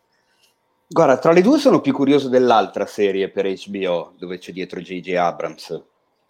Quale? Delle... Che è, è quella con anche Jordan Peele. Ah, beh, sì. Ah, c'è J.J. Abrams anche su quella? Eh, sì, c'è J.J. Abrams ah, anche su quella. Eh, pre- Prezzemolino di cui, di cui parleremo del trailer tra pochissimo. Uh, la notizia bomba di questa, di questa settimana, anzi, prima voglio, anticipo una notizia visto che c'è qui, che ci sta seguendo anche il caro Maurizio Merluzzo, che abbiamo nominato più volte, perché Demolition Man, che credo di non sbagliare sia il suo film preferito, avrà un sequel, almeno stando a quello che dice Stallone, che ha detto che è in sviluppo un sequel di Demolition Man, che è un film action degli anni 90 con Stallone e ehm, e Rodman, Dennis Wesley Rodman. Snipes. No, è vero, Wesley Snipes, no, Rodman, C'è anche... una cazzata. Ah, ok, Bravo. ok. Wesley e basta, e, e, c'è anche ah, c'è una bravissima attrice c'è, c'è anche Sandra Bullock Sandra Bullock perché stasera c'è Sandra Bullock Day Guarda, è nato tutto da lì è nato tutto da quel film lì. Esatto. Questa news, tra l'altro, me l'ha detta Maurizio, me l'ha detta Maurizio e poi l'ho ritrovata oggi, mi è rispuntata fuori, quindi andava per forza inserita in scaletta. Speriamo che sia veri, perché per ora è in sviluppo, no, quindi non è ancora... Eh, no. Speriamo soprattutto che ci sia ancora Sandra Bullock. Eh, ma no, no, assolutamente no. Il personaggio Wesley Snipes potrebbe esserci, non si sa, perché non faceva una bella fine nel film, nel primo film, ma magari può essere clonato, è fantascienza. Io lo vorrei onestamente di nuovo Wesley Snipes. Però comunque è un classico action sci-fi degli anni 90, secondo me non lo so se, se è invecchiato bene o male, però consiglierei di poteva di rimanere negli anni 90. Dici? All- eh, ragazzi, Beh, però, ha, ha, due o tre cosine mitologiche, dai, le conchigliette. Spe- Ecco, allora l'unico, però, l'unico esatto, per cui fare il sequel è se spiegano come si usano quelle cazzo di tre conchigliette. Se non lo spiegano, possono anche andarsene a casa. Loro e quella là. In realtà, una volta in un'intervista Stallone l'ha spiegato come funzionano. C'è, intanto c'è Maurizio nei commenti che sta andando a nastro a difesa di no, devo, aspettate, devo io non li vedo, voglio vederli. Aspettate. Non è invecchiato e basta. Devo vederli. Chi non lo apprezza non lo ha capito. Mi sembra giusto. Comunque, e... ragazzi, io spezzo una, una, mm. lancia a favore di Demolition Man riguardo all'amore che si faceva con i caschetti. È l'amore al, al tempo del Covid. Cioè, è erano precursori anni luce, capito? Oltre alle tre conchigliette, anche il caschettino, ah, ed erano a posto, beati loro. E, il film praticamente racconta di un futuro super politically correct, che in realtà sembra il presente di oggi, in cui viene catapultato grazie alla criogenia questo mega poliziotto che è Stallone, che era tipo cattivissimo e spregiudicatissimo, per combattere un super criminale, perché nel futuro sono talmente tutti per benino che non sanno come averci a che fare. Quindi il film è, è molto divertente, è molto sopra le righe. Eh, ed effettivamente forse è anche al passo coi tempi come tematica. Ultima news, questa bella uh, scioccante. Eh, vi ricordate di Tommy Wiseau? il eh, regista e protagonista del film peggiore mai fatto, secondo alcuni, che è The Room. Uh, il povero Tommy è stato condannato a pagare 700 mila dollari per aver bloccato l'uscita di un film eh, documentario sul suo film. Cioè, praticamente due registi canadesi, eh, anzi, eh, quattro, sono Richard Harper, Fernando Forrero McGrath, Mark Resicott e Richard Towns, hanno realizzato questo film che si chiama Room Full of Spoons, quindi la stanza piena di cucchiai, ehm, che racconta di retroscena della produzione di The Room e del uh, chi è veramente questo Tommy Wiseau. Uh, l'uscita del film è stata bloccata da Tommy Wiseau che gli ha fatto causa, ha perso la causa sul, uh, al tribunale canadese, ha anche rotto le scatole al giudice perché non appariva all'udienza, ha fatto rimandare più volte l'udienza, insomma ha combinato una serie di casini, tanto che l'hanno condannato a risarcire uh, 500 mila dollari per la mancata uscita del film ai, agli, ai produttori del film, più altri 200.000 di danni morali. Quindi eh, il povero, cioè povero, non lo so se è tanto povero perché dopo l'uscita di The Disaster Artist, il film eh, che appunto raccontava delle vicende con, eh, con James Franco, eh, penso che abbia preso un bel po' di soldi anche da quello. Però insomma ne l'ha combinata grossa un'altra volta. E Guarda, io ho tempo... sentito come si è, come si è scusa, cioè come si è difeso Tommy Wiseau da questa accusa. Come? I did not. probabilmente. E la cosa buffa è che in realtà ha fatto più pubblicità così a questo film eh. che se non avesse detto nulla magari sarebbe caduto nel dimenticatoio. La sua p- principale eh, accusa era del fatto che il film rivela che lui è in realtà polacco e lui aveva sempre mantenuto la segretezza sulle sue origini. Però il giudice ha detto: Ma guarda che cioè, si trova scritto ovunque che sei in realtà polacco, non è segreto di nulla. Quindi è eh, un personaggio buffo. Sì, ma lui ci è rimasto male e dopo la notizia si è sentito un po' lacco. Sentite anche voi un po' di freschino? Le palle di pieno, vedo. sì, le palle di pieno. Teo, questo è il momento tuo, è il momento della rubrica più importante della settimana. La rubrica oh, della posta del cuore cinefila, dove ogni settimana ci mandate i vostri messaggi vocali sui vostri problemi d'amore relativi al cinema e noi dall'alto della nostra conoscenza, della nostra esperienza, della nostra onnipotenza, cerchiamo in poche parole di risolvere i problemi della vostra vita. Giusto? Giusto Lorenzo ha detto bene? Simone lo vedo ferrato.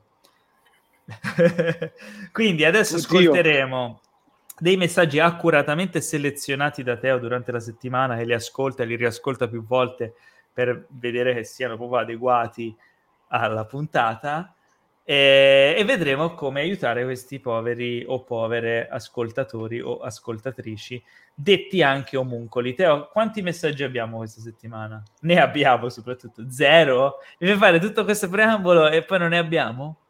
No, che eh, non, eh, mi sa che di nuovi non me ne sono arrivati. Forse potrei Beh, averne alcuni.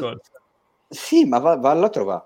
Ehm, e no, guarda, allora, o li mandano adesso o chi ci ascolta. Allora, chi ci sta ascoltando in live, se ha un problema relativo al sentimentalmente cinematografico, può mandare un messaggio vocale a eh, cinefax.it su Instagram e noi lo ascolteremo strada facendo dopo i trailer. Quindi mandate i vostri messaggi, i vostri problemi d'amore.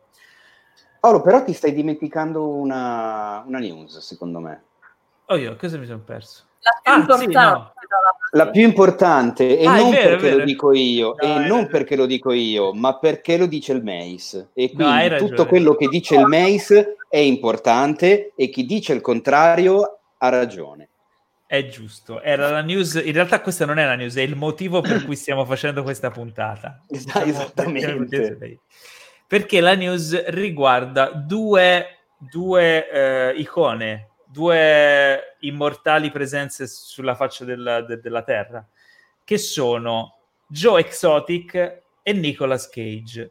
Ora, chi non conosce uh, Joe Exotic probabilmente non ha visto Tiger King, la docu-serie di eh, Netflix che ha fatto parlare tutto il mondo, eh, che racconta appunto di questi personaggi assurdi, tra i quali il spicca questo Joe Exotic, eh, appassionati di big cats, quindi felini giganti, tigri, leoni e, e chi più ne ha più ne metta, eh, che si trovano in un, in un, loro mondo particolare fatto di minacce di morte, armi da fuoco, gente che, che perde arti, e, eccetera.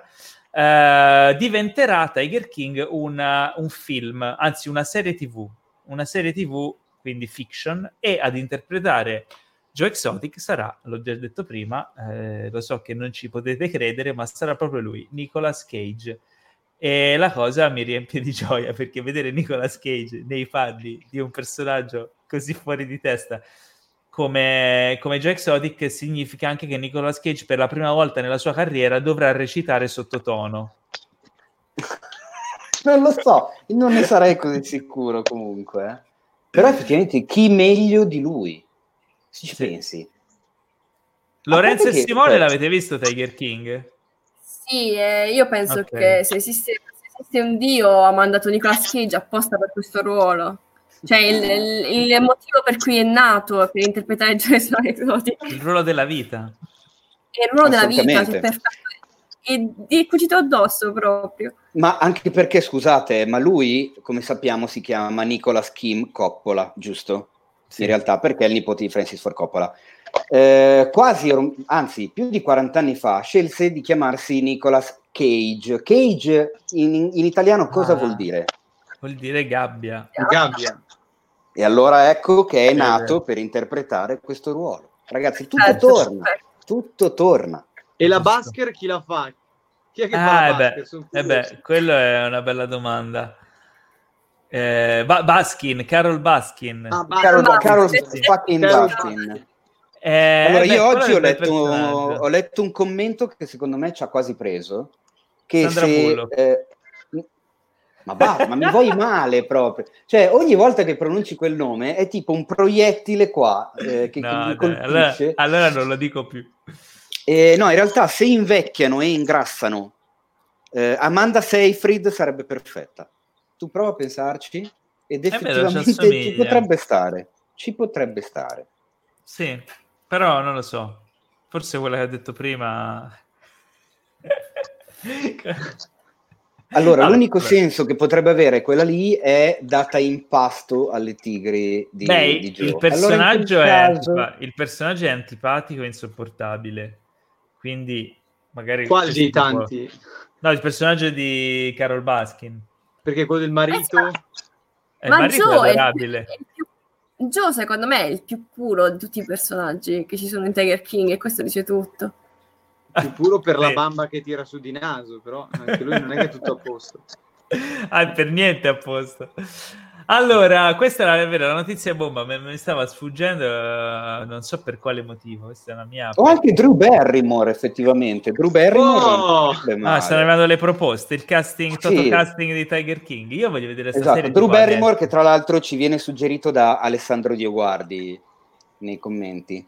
Allora, promettiamo una cosa, quando uscirà questa serie faremo gli spoiler special sulla serie di Tiger King. Dai, sai che sarebbe, Con una sarebbe analisi approfondita degli argomenti. Allora, passiamo ai trailer, ragazzi. Abbiamo un po' di trailer fighi. Uh, specialmente ci sono un paio che mi hanno fatto sbroccare. Il primo eh, si tratta di una uh, docu-serie in quattro parti per Amazon Prime. Si chiama The Last Narc eh, e appunto parla di Narcos. Eh, in particolare parla della storia di... Eh no, Teo, questa è una cosa interessante perché parla Chi? della storia di, del personaggio che era interpretato da, mm, da, Michael Pegna nella terza stagione di Narcos, che era un uh, agente dell'FBI coinvolto nel, appunto nel, uh, nella lotta al narcotraffico in Messico, uh, che si chiama Kiki Gonzalez, mi pare. Sì, sì. Eh, insomma, vicende molto, molto potenti, non voglio dire interessanti, non dite che dico sempre interessanti, però vedere, ecco, vedere quelle cose lì in chiave documentaristica ha tutto un altro impatto. E io mi ricordo di aver visto qualche anno fa un documentario che, um, se non sbaglio, ha vinto l'Oscar come miglior documentario, che si chiama... Uh, porca troia, non mi ricordo il nome. È un documentario sulla guerra al narcotraffico, la situazione del, della, del confine degli Stati Uniti dove ci sono alcuni uomini che si armano e, e, e vanno a difendere il tipo Border Patrol. Eh, ci potrebbe venire in aiuto Cartelland, Cartelland si chiama Morena Falcone. Ah, ecco. Vabbè. Cartelland straconsigliato e ci sono in quel documentario delle scene girate in Messico in mezzo a delle uh, sparatorie proprio, cioè il documentario ha delle scene girate in mezzo a sparatorie dei narcos che sono allucinanti. Ma non è quello dove hanno arrestato il regista, Paolo, scusami? Non è quel documentario eh, non lo so. o hanno sparato al regista perché era in mezzo a una sparatoria? Perché andava non, dentro la più... Non te lo so, cioè nel do- documentario ci sono queste robe qui. Non credo che sia l'unico che parla dell'argomento. Eh, ha vinto l'Oscar o era candidato all'Oscar? Non mi ricordo, però sicuro era lì. Eh, e, e, lo consiglio. Eh, in questo caso qui, insomma, si parla di eventi un po' a ritroso nel tempo, però insomma Teo, tu non sei particolarmente interessato all'argomento narco? Ma basta, ma, cioè, ma, ancora. Guardati cartellette. Hanno... Ho capito, ma hanno rotto, le... hanno rotto, le, palle i narcos, cambiamo argomento. Sono, sono, d'accordo con Teo e non mi sembra nemmeno, almeno da quel poco che si vede nel trailer, non mi sembra nemmeno che sia fatto in modo originale, mi sembra un modo di calcare l'onda di una cosa che va molto di moda. Sì, che poi tra l'altro forse sta anche smettendo di essere di moda, cioè hanno rotto un, un po' il cazzo sti narcos, sinceramente io non ne posso più e mi sto rendendo conto che probabilmente questa è la mia ultima puntata del podcast. Eh, forse non è bello da dire pubblicamente una roba di Ma io credo che i narcos in realtà non, voglia, non, vogliano tutta questa esposizione. Però ah, chi, era Kiki Camarena il, il personaggio. Eh, ma guarda, non lo so perché è un argomento in realtà che è sempre attuale, specialmente in Messico. La situazione non è che sia migliorata negli anni, quindi di cose da dire, eh, specie a livello documentaristico, ce ne sono. Forse, forse dal lato fiction eh, sono d'accordo se sia un po' abusato. Però dal lato documentaristico ha tutto un altro, un altro sapore, anche perché se vedi la vera cosa ed ha un altro impatto anche emotivo, è molto più agghiacciante, anche cioè, per le storie che raccontano che sono veramente cioè, fuori di testa. Le storie, le cose che succedono e che sono successe. Uh, andando avanti, un nuovo cartone da Justin Roiland, co-creatore di Rick e Morty. Rick e Morty. Il cartone si, si, chiama, si, chiama, Solar Opposites. Eh, è imminente. Non sapevo in realtà che lo stessero facendo eh, fuori di testa come Rick e Morty, racconta di una famiglia di alieni, eh, una roba fuori di testa, cioè andate a, v- a recuperare Solar Opposites, guardatevi il trailer, perché io non, onestamente non so ragazzi, voi siete più bravi di me magari a spiegare di che si tratta. Sinceramente io, no. no. Eh, no ecco. Non è che ci abbia capito moltissimo, anche perché, vabbè, lo, lo stile... Eh, le colorazioni, eccetera, si vede che sono proprio le che arrivano dallo stesso mondo. Sì, sì. Eh, la cosa che mi incuriosisce è proprio vedere che, che, che, che tono avrà, perché il primo pensiero è che sia una copia. Il tono è simile, secondo me. Il, la, la, sinossi dice è una famiglia di alieni che si trasferisce nell'America, ne, negli Stati Uniti, però tipo negli stati centrali degli Stati Uniti, quindi quelli un po' più, un po più così eh, e dibattono su se sia meglio la vita nel loro pianeta natale o in America. Quindi sicuramente ci sarà un sacco di satira su, sugli Stati Uniti. Diciamo che modo... detta così non potrebbe essere bellissima e potrebbe essere una cagata dal trailer, cioè non, non, non, non, si intravede niente di particol- particolare. Sì, anch'io l'ho guardato il trailer, ma non, nel senso, vedi la mano di Ricchi e Morti, ma dopo che hai visto Ricchi e Morti, mh, mm, nel senso, hai già visto loro, eh, non so, aspettarmi la satira di nuovo. Anche questo non, non voglio dire che sono del filone anti-narcos, perché sennò anche vengono a prendere anche me. Ho comunque le armi, eh, Teo, quindi possiamo difenderci, eh. però ehm, non così tante. ma... E poi le mie sono finte, quindi perderemo comunque. Ma eh, secondo me è, è, non è che non voglio togliere nulla all'America, però secondo me andare a toccare i temi della alienazione, ma non nel senso alieno, è un po' over, over è, è, troppo, già, è mainstream, nel senso non è che voglio togliere nulla, eh, però magari poi ci sono dei fan di Ricchi e Morti che mi stanno prendendo, vi do l'indirizzo ragazzi, però nel senso non è che eh, no, non è proprio il mio genere, quindi non riesco a, a, salvare questo trailer che ho visto prima. Eh, Allora, c'è da, che, c'è da, dire che, come ci chiede Amedeo Cardelli, su, su, insomma, ci sta ascoltando, uh, non c'è dietro Den Harmon, che è il coautore di Rick e Morti. Justin Roiland è quello che ha inventato lo stile grafico, che fa le voci dei personaggi, che quindi ha dato vita un po' all'idea generale, ma Den Harmon secondo me è quello che ci mette dietro più la parte di costruzione delle idee della storia. Quindi eh, eh non lo so la coppia spaiata se funzionerà bene come Ricchi e Morti o no. Quindi staremo a vedere sicuramente. Senza, senza, senza, parlare del fatto che se sta lavorando su questa serie nuova avrà meno tempo per lavorare agli episodi nuovi di Rick e Morti. Quindi questa serie nuova a me già sta sulle palle. Già diciamo Beh. non è molto costante, ecco, non è la sua dote principale. Eh.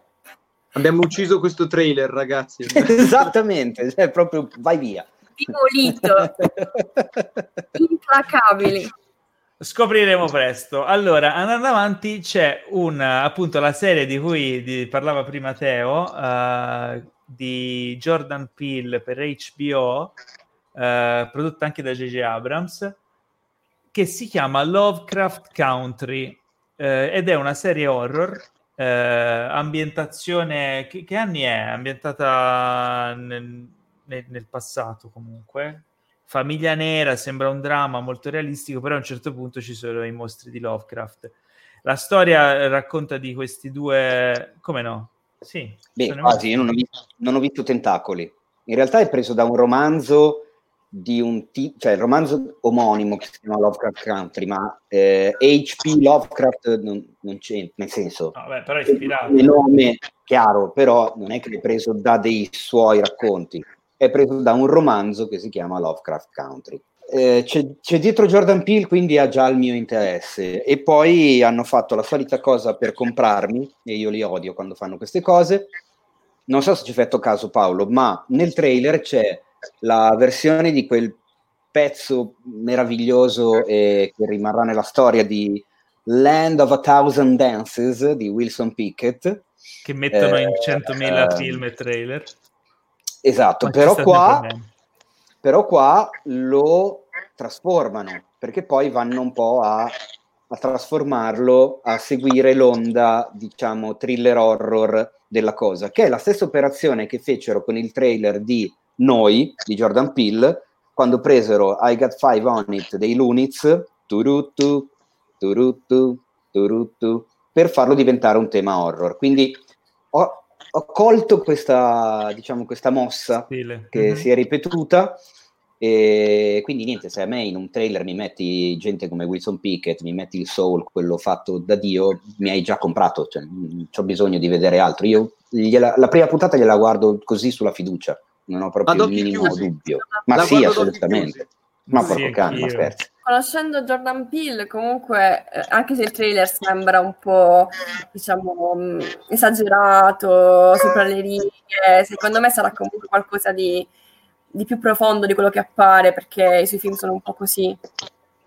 Beh, a me il trailer è piaciuto un, un casino. Sì, no, anche a me, anche a me, però diciamo che è, mm, è molto roboante secondo me sia, avrà sia quella componente sia un, un livello di profondità maggiore.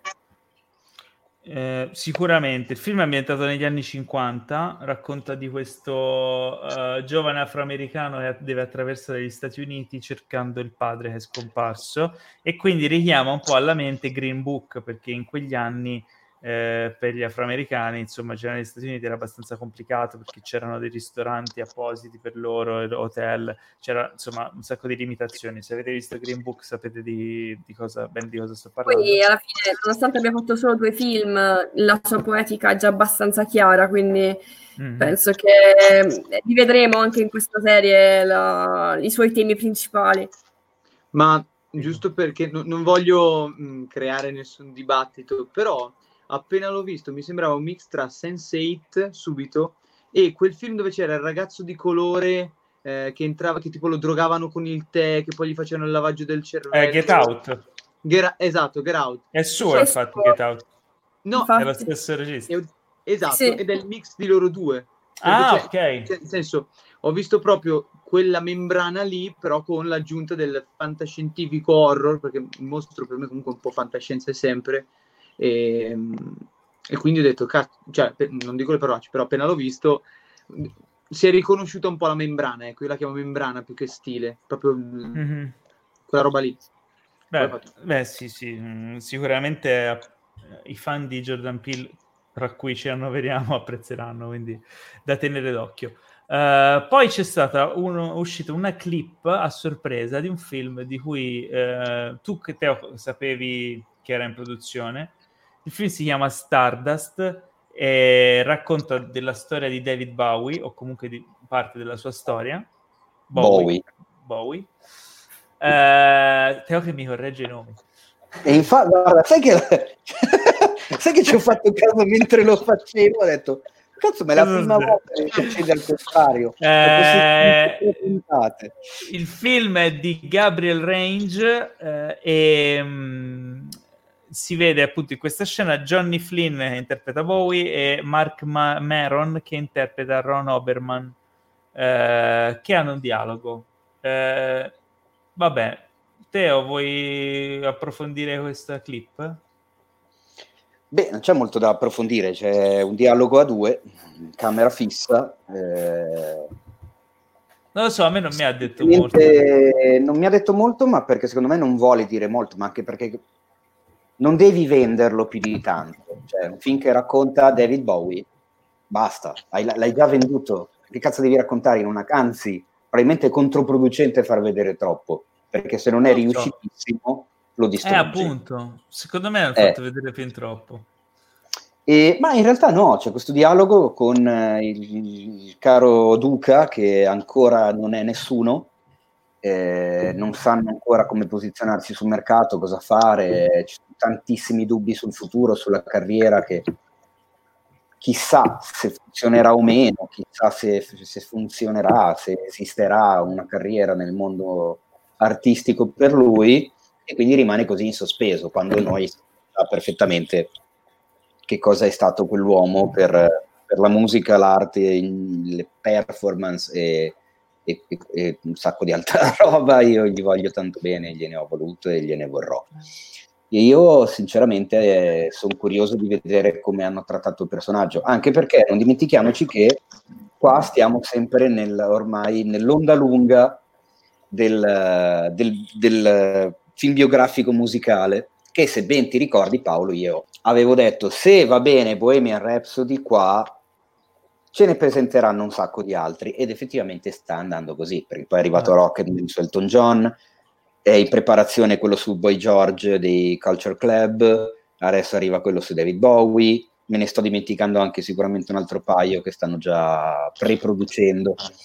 Vediamo, vediamo cosa succede, vediamo che taglio gli vogliono dare, perché già Bohemian Rhapsody e Rocketman sono agli antipodi, cioè proprio non Rocketman è meraviglioso. Spero che questo sia più simile a Rocketman che a Bohemian Rhapsody, sinceramente, come impostazione.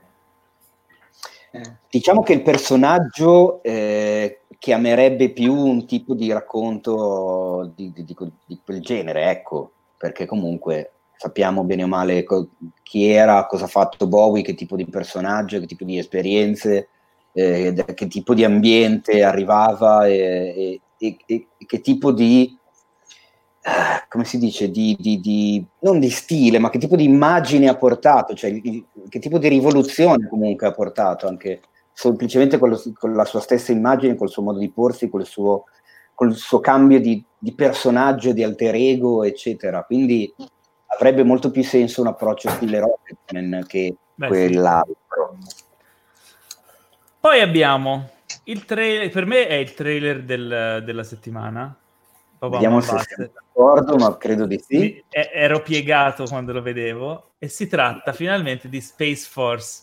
L'avevamo annunciata L'avevamo annunciata qualche settimana fa perché la cosa bella, queste serie di Netflix o film di Netflix ci fanno l'annuncio, poi qualche settimana dopo esce il trailer e qualche settimana dopo esce il film. Boh, finito, andato. E quindi niente, dall'autore di The Office con Steve Carell, Space Force ci racconta della creazione di questo nuovo dipartimento dell'esercito degli Stati Uniti ehm, che ha il compito di difendere la patria dalle minacce spaziali. E, e la cosa è, è ah, questa è la notizia, cioè una notizia vera, una, è un fatto vero da cui prende spunto la serie che immagina come possa andare nella realtà una cosa così ridicola, e infatti è una serie comedy. Eh, ragazzi, cioè, il trailer è eccezionale. Stiamo parlando di Steve Carell, cioè nel senso, già solo quando l'ho visto camminare, solo quando l'ho visto camminare da dietro all'inizio ho detto, oh cacchio è lui, quindi già, già stavo ridendo poi l'ho sentito cantare nel trailer, basta, io ero, ero già contento. L'ho visto muoversi, ero già contento, stavo già ridendo. Cioè... Poi, pe- pe- poi prende, prende, in giro gli americani e i militari, cioè insieme, bellissimo. Sì, no, solo per questo. E credo che prenda in giro Trump a, a ogni secondo di, della serie. Già, tipo, la, la, scena in cui lui viene convocato dai, dai superiori, Steve Carell, e, e, iniziano a spiegargli ah il presidente vuole che facciamo questo dipartimento legato a proteggere lo spazio, le astronavi così. Lei si mette a ridere e dice ma cos'è questa cazzata? E tu la dirigerai? È fuori di testa. Ragazzi no, guardatevi il trailer. una serie comedy ma con un budget veramente importante beh sì eh, eh, eh a memoria quante serie comedy con un budget importante ti vengono in mente? Mi viene in mente di recente Silicon Valley, ma credo che questa sia di gran lunga oltre Silicon Valley. Eh, eh esattamente, io per quello mi incuriosisce. Nonostante parecchio. le ultime stagioni di Silicon Valley spingevano, ma questa qui è eclatante. E, e il 29, 29, maggio sarà su Netflix. Io non vedo lo... Non, eh, su Netflix International o... Lo sì. spero. Spero di sì. Dai. Tra l'altro è un bel cast anche perché oltre a Steve Carell ho visto che c'è Noah Emmerich, che magari un, detto così uno dice minchia è, è l'amico di Truman in Truman Show, quello che va a portargli le sei birre, con il quale parla, seduti sul molo, lo guarda intensamente e gli dice io non ti mentirei mai, Truman, bastardo. E c'è Jane Lynch. Malkovich c'è John Malkovich. C'è, John Malkovich. c'è Ben eh, Schwartz, ecco. che se non lo conoscete è un grandissimo comico. Tra l'altro è la voce di Sonic nel film di Sonic. Ma vi consiglio su Netflix la serie Middleditch and Schwartz, dove ci sono lui e Middleditch, che è il protagonista di Silicon Valley, che fanno improvvisazione teatrale. Eh, è una roba eccezionale. Fanno un'ora, si inventano un'ora di sketch improvvisato uh, in ogni puntata e, ed è esilarante poi chi c'è? Non solo la voce di Sonic, eh, Paolo, anche i movimenti gli ha dato. Sì, ha fatto anche... Ma non solo, lui ha fatto un botto di, di voci di personaggi animati famosi, oltre ad aver fatto Parks and Recreation, eh, altro, insomma, un botto di roba. È, è l'alieno sono... di American Dead anche. È l'alieno, è vero, bravo. Io sono veramente curioso, molto curioso. Sì, eh, stavo controllando se esce anche in Italia, ma penso di sì, penso che sia release, sì, il 29 maggio anche in Italia, release internazionale. Uh, no, lo, lo, diciamo perché Tanto... tipo, di recente avevamo parlato di quel film Love uh, Wedding Repeat, uh, che poi in realtà su, su Netflix infatti. in Natale non è, non è, uscito, non so per quale no. motivo. Non lo so. Uh, poi cosa abbiamo visto? I'll Be Gone in the Dark, un documentario in sei parti di HBO che esplora eh, l'investigazione della scrittrice Michelle McNamara nel mondo di un predatore violento, il Golden State Killer, ed è diretta dalla, um, da Liz Garbus, già vincitrice di Emmy e nominata all'Oscar. Quindi è una serie documentaristica del genere crime, true crime, diciamo. Uh, che ora sta andando fortissimo e insomma a quanto pare non smettono di, di continuare su questi approfondimenti su questi casi di omicidi violenti eccetera uh, come vi sembrava il trailer? Teo, tu te lo ricordi? Mm, L'hai visto? Lorenza? L'ho visto sembrato un po' classico, ecco, cioè un procedurale quasi. Mm. Eh, non è un cioè, caso così famoso.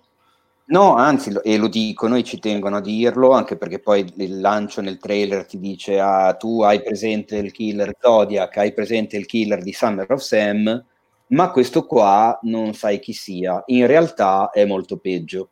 E pare che appunto questa Shura, questa signora, questa donna, eh, abbia fatto per conto suo talmente, talmente approfondite e accurate che eh, ha scoperto un sacco di cose anche più degli investigatori che stavano effettivamente lavorando al caso con le forze dell'ordine. Quindi da qui si è mossa tutta la cosa perché lei vuole verità, vuole giustizia, vuole eh, smascherare questo pezzo di fango, diciamo così. Ma infatti Però... almeno è un personaggio particolare in un, diciamo, un tema mm, molto sviscerato, però almeno è un personaggio par- molto particolare, quindi ci sta. Sì, però diciamo che il trailer non mi è sembrato niente di così mm, incredibile. Mm, originale. Attivante, sì. cioè, una roba, una roba, come dire, che, eh, sai.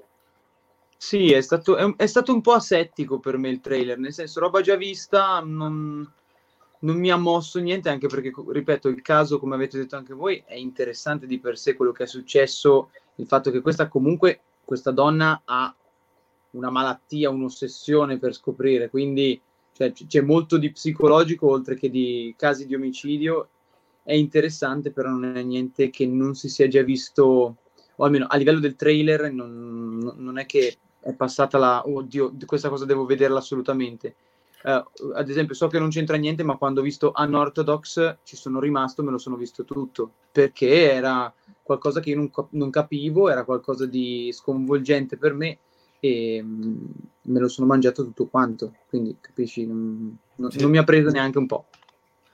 Uh, l'ultimo trailer di, mm, che abbiamo visto è Have a Good Trip Adventures in Psychedelics. Questo secondo me è piaciuto molto a Teo. È un documentario che un Ma, po' comedy. Guarda, Non lo so, perché tu hai questa curiosità ehm, che parla dell'investigazione negli psichedelici e esplora i pro e i contro, la scienza, la storia, il futuro e la cultura pop eh, riguardo appunto alle, alle, possibilità cosmiche degli allucinogeni. Ma non ho capito questo, questo pregiudizio nei miei confronti, ma perché dovrebbe... Perché so che tu sei incuriosito da questo argomento, sei un, uh, sei un curioso. Ma non, si, non si, dicono queste cose, sì, oh, uh, per, a, livello, a livello scien- puramente scientifico, cioè, la mia è Beh, una curiosità nel... proprio accademica. Nel film, tra l'altro, sono intervistati una serie di personaggi... Apre con Sting, se non sbaglio. Sì, esatto, Sting, Sting, c'è Ben Stiller... Eh, ci sono due attori del Saturday Night Live che adesso non mi vengono in mente. Nei titoli, C'è tra l'altro, ho visto anche Carrie Fisher e non poteva mancare. C'è eh, Anthony Bourdain anche. Esatto. Eh, Carrie Sarah Fisher Silverman. non poteva mancare in un progetto del genere. E sì, secondo me è interessante, è interessante soprattutto vedere eh, che che, che, taglio vogliono dargli, ecco, perché eh, adesso non so chi di voi abbia mai fatto, eh, chi di voi e chi ci ascolta eh, abbia mai fatto uso di sostanze psicotrope, L- LSD e allucinogene eh, ma effettivamente adesso, al di là degli scherzi, delle battute in merito che si possano fare, dal punto di vista del, del, dice, del funzionamento che queste sostanze hanno sui nostri neuroni e sulla nostra percezione, è qualcosa di effettivamente figo. Eh, non, non, si può dire il contrario. Cioè, un qualcosa che ti va a, a ribaltare talmente tanto la percezione eh, de, del reale che hai, che effettivamente è mi viene, eh, niente, devo mettermi il banner da solo, eh, è interessante scoprire come funziona e come, come, come agisce la testa delle varie persone diverse, eh, sostanze diverse, ambienti diversi, situazioni diverse, eccetera, eccetera. E se Ovviamente cosa... sempre per la scienza.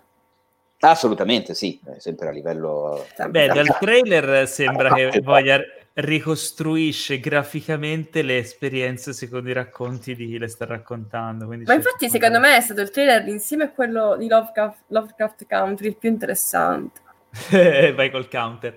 No, eh, l'approccio è interessante. Poi il, il, il, film non so se sarà interessante quanto è interessante l'approccio che è interessante effettivamente. Cioè, indubbiamente interessante, no? e, eh, beh, e, poi abbiamo visto un video che non è un trailer, ma che se siete fan di Star Wars vi consigliamo di vedere. Ah, Have a Good Trip uscirà su Netflix l'11 maggio, quindi è imminente anche quello. E il video di cui parlavo è uh, un video celebratorio rilasciato su YouTube dal, can- dal, canale di Star Wars, celebrativo, non celebrativo, scusate, eh, di eh, Star Wars in occasione appunto del 4 maggio, che è lo Star Wars Day, May the 4th be with you, che il video si chiama Celebrating May the 4th in a Galaxy Far, Far Away. Eh, racchiude, è un montaggio di tutte le, tu, tutte le incarnazioni di Star Wars uh, che ci siano state finora, quindi dai film alle serie, alle serie animate, agli spin-off. Uh, ed è molto emozionante. Cioè, se siete fan di Star Wars, comunque. Teo, ti sei emozionato a vederlo? Mi sono emozionato per sette decimi. Sette decimi del, film, del, del video? Per, anzi, per otto undicesimi. Oh, ok, va bene. Lorenza, tu cosa, cosa, ne pensi di questo video? Tu sei fan un po'? Sì, sì, sì il... ecco, Uh, il, um, a me è piaciuto, è stato bellissimo. E Star Wars penso sia una di quelle saghe che punta molto sull'emozione, sull'empatia con i personaggi, nonostante tutta la saga abbia dei difetti di diverso tipo. Però è proprio la questione emotiva che secondo me è molto forte. Star Wars e questo video ha colpito proprio nel, nel cuore, al centro del cuore. Simone? Soprattutto perché c'è Baby Yoda. Ah beh. Ma io nonostante, cioè, io mi associo a Teo, ma nel senso che non sono un grande fan di Star Wars, nonostante io abbia quest'anno aperto un rapporto super super attivo con un gruppo di spade laser molto forte che è Ludo Sport e io ho, ah, ho un po' di difficoltà. Ammetto che il trailer è stato carino, sì sì sì, quest'anno faranno parte anche del, di quello che insegno di combattimento scenico, faremo un po' di spade laser. E, um, il trailer è carino, Baby Yoda è piaciuto anche a me, però non sono, eh, non sono cresciuto con quello. Cioè, forse avessi visto il, uh, un trailer dove c'erano Bass Pencil, avrei, mi sarei commosso di più io, perché sono fatto da, sono quella cosa lì. Quindi con ci vuole, bisogna dire il boh, Bud Spencer e Terence Day. Esatto, sì, sono d'accordo, io lo, lo, lo farei, cazzo. Il Beans Day, allora. Eh sì, Potrebbe... tutti a mangiare esatto, tutti pentola di fagioli e cucchiaio. Esatto. Cosa. Vecchio stile. Va bene, allora nel frattempo, Teo, sono arrivate per caso delle segnalazioni per la rubrica? Hai ragione, guarda, eh, Paolo vado immediatamente Andiamo subito a vedere e poi passiamo alle recensioni perché uh, siamo al momento telematico. Eh, ti io posso dire... dico la verità, se non ci sì. sono io ci rimango un po' male. Eh, guarda, allora... Non eh, tantissimo, eh, giusto un po'. Al, ma sai che cosa? In realtà invece no. Io sono contento se non ci sono messaggi della posta del cuore. Sai perché? Ti ha stufato? No, perché vuol dire che questa settimana i nostri omuncoli e donnuncoli non hanno avuto nessun problema. E questa è una cosa che mi fa piacere, dentro il cuore. Io sono sadico, lo sai, devo vedere un po' di gente che soffre, se no... Una, una, volta che vengo, che vengo, ospite, nemmeno posso Vedi? sentire un po' di posto del cuore. Cioè, Cavolo, Lorenzo, mi dispiace, cioè, sono costernato, mortificato, ti invitiamo qui, e... cioè, guarda, scusaci. È una uno speciale solo sulla posta del cuore. Faremo, sì, organizzeremo uno speciale posta del cuore. Uh, passiamo alle recensioni. Allora, questa, quest'oggi eh, iniziamo da Simone che ha visto una serie nuova di Amazon che si chiama Upload e che io non ho ancora visto ma mi intriga molto, mi interessa l'argomento perché si parla di realtà virtuale e non so in che termine, in che approfondimento e io sono un grande mm. diciamo, estimatore di questa tecnologia e uh, affizionato, studioso, ricercatore, dite quello che volete. Quindi Simone, illustrami un po', raccontaci tutto. Upload è una serie che abbast- ah, ovviamente a me è partito l'embolo quando ho capito proprio dalla parola upload, cioè quindi volevano il trasferimento delle coscienze tramite upload su un grosso server dove praticamente cosa succede a questo ragazzo? Eh, ov- ovviamente è un fantascientifico thriller eh, perché c'è sotto una bella trama, ehm, c'è un omicidio, quindi va, va, assolutamente cercato di capire il perché. Mi, subito nella prima scena questo ragazzo viene uploadato in paradiso e ho scoperto poi esserci diversi paradisi e in questi diversi mm. paradisi, a seconda della location dove viene messo, ci sono dei livelli, delle classificazioni a seconda di, eh, di quanto paghi il livello. Cioè praticamente ehm, funzioni come un software a giga. Quindi hai giga illimitati perché hai dietro il magnante che ti paga un sacco, oppure sei, della, sei un, un ricco, sei stato un riccone, ti sei voluto uploadare in questo Lakeview mi sembra che si chiami il paradiso dove atterra lui, e, però c'è anche lo strato più basso, quello dei 2 giga che appena ti muovi nel mondo virtuale li hai consumati e quindi stai fermo mesi e mesi, la tua vita non continua. Praticamente è, trascend- è, è il trascendentale della tua vita terrena in un paradiso virtuale dove però sei guidato da un'umana che è tipo il tuo servizio utenti che tu chiami Angelo, ti risponde questa umana davanti al computer e ti risponde alle varie esigenze che hai. Quindi è, è abbastanza surreale questo. Io Sembra un po' partito... un ibrido tra Ready Player One e Altered Carbon. Esatto, ed è il motivo per cui l'ho guardato subito. E The Good Place. E The Good Place. La cosa interessante è che ovviamente io sono partito subito per Altered Carbon, perché quando nel momento in cui ho capito che c'era la coscienza, ho detto, ah ok, installano un chip eh, a qualcuno. Invece in realtà questo è, la coscienza viene presa e trasferita sul server e il tuo corpo non serve più. Cioè, non, non faccio spoiler perché non, non è certo. corretto, però ci sono scene abbastanza interessanti da vedere, da valutare, anche per quello che è il futuro mm. imminente, perché secondo me è interessante, direi, eh, vederlo.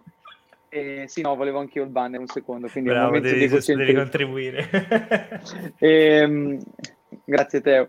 E quindi eh, va, secondo me va visto, cioè io l'ho visto tutto in una sera di filo, di fila. E la cosa che può avere poi la, il, il, clip per me è stato che è diventato un, un action thriller ad un certo punto. Botte. Perché i personaggi che arrivano ovviamente c'è...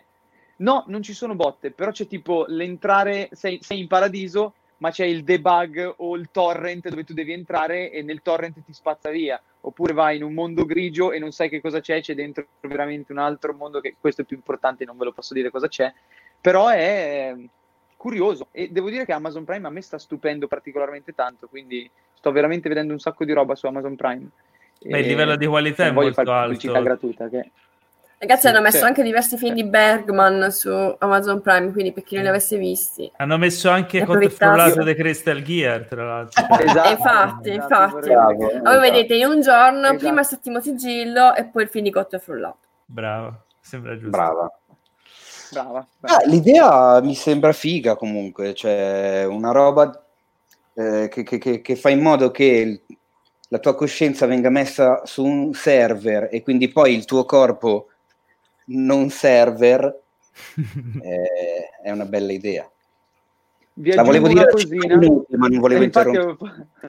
Adesso no, no, bellina. Aggiungo l'elemento chiave su tutte le, le serie che funziona, è il pizzico d'amore. Nel senso che parte comunque la love story, che è quello che ti tiene lì emotivamente, passionalmente, nonostante io ami ovviamente di più l'upload in questo caso, ma è un po' come la passione che ti deve, che, che la parte d'amore, l'intreccio amoroso che c'è anche nella casa dei papel, ce l'hai anche qui, cioè nel senso devono metterti quella roba lì di eh, trovo Beh. l'anima gemella sul server che è, è, è, un vabbè, vabbè, guardatelo perché ci sono alcune cose dove nonostante le, tutte che... le, le, botte, azione, stuntman tutto, però sotto sotto c'è sempre un debole.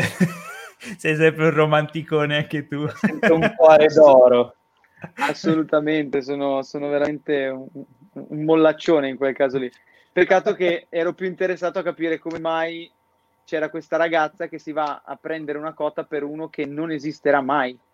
Allora, e mi ha risposto il film, però ve lo andate a vedere certo, perché sennò... Certo. Comunque a questa domanda mi ha risposto il film, la serie, Bene. scusate. Eh, allora, sempre su Amazon Prime, ma è una casualità, questa non è una puntata sponsorizzata da Amazon Prime. Eh, Apollo 11, documentario che è uscito recentissimamente, super apprezzato ai festival, eh, racconta del, dello sbarco sulla Luna. eh, quindi insomma l'evento storico eccetera la cosa che colpisce e c'è questo documentario siccome è da vedere solo per quello è la qualità delle immagini. Cioè ehm, io non lo sapevo, ma nel, nel 69 eh, la NASA aveva predisposto durante tutta la preparazione, tutta la, la sequenza di, di, del lancio e, e anche tu, tutto quello che è successo è stato seguito da delle troupe di, di operatori cinematografici con eh, camere della Madonna girate tutte in pellicola stratosferica, immagini bellissime, eh, che però erano rimaste abbastanza cioè non lo so se erano state utilizzate e quanto, so, cioè, sta il fatto che nel documentario ci sono anche diverse immagini inedite eh, e sono bellissime, cioè tutta la sequenza dall'inizio, da quando portano il razzo alla preparazione degli, degli astronauti durante il lancio e come viene raccontata tutta la storia e come viene seguita anche le, gli, gli 8-9 giorni in cui loro sono via dalla Terra eh, è fantastico perché ti incolla per la storia che stai seguendo, ma anche e soprattutto per la bellezza delle immagini e comunque la autenticità di, del tutto. Non è la niente di... delle immagini. Sì, sì, la qualità delle immagini. Tu l'hai visto, Teo? Dalla...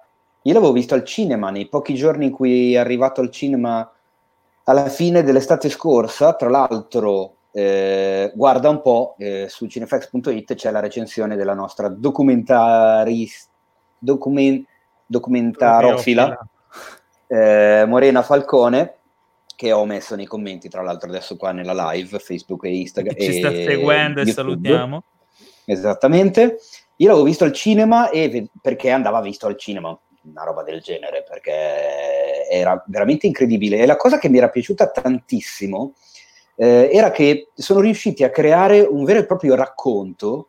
Eh, non so se hai avuto anche tu questa stessa sensazione, ma a me dava l'idea di, eh, che, fosse, che, fosse, sceneggiato, cioè nel senso tu vedi proprio tutto il prima, tutta la preparazione, c'è un'inquadratura meravigliosa, una, quasi una, non un'inquadratura aerea, ma quasi, di tutta la fiumana di gente in fila che aspettava di vedere, di vedere partire l'Apollo eh, vicino a Cape Canaveral. Eh, c'è, c'è, tutta la preparazione al lancio, c'è il lancio, c'è il momento in cui sono su, tutto costruito con immagini comunque di repertorio girate all'epoca, con l'audio originale delle comunicazioni via radio che si fanno tra quelli che stanno a terra, quelli che stanno in volo, le altre varie stazioni di controllo, però sembra veramente un film, sembra scritto, sembra che sia una sceneggiatura quello che vedi. È, è montato in una maniera pazzesca da quel punto di vista. La perché riesce a, a, raccontarti tutto perfettamente. Vedi tutte le camere che ci sono montate sul, sul modulo quando parte e, e son, alcune sono camere a pellicola, cioè vedi la qualità è buona e vedi che si esaurisce la pellicola, quindi loro avevano dei comandi per far partire queste camere. Una volta che la camera aveva girato i suoi minuti di pellicola, poi basta, eh sì. rimaneva lì e andava recuperata poi quando tornavano.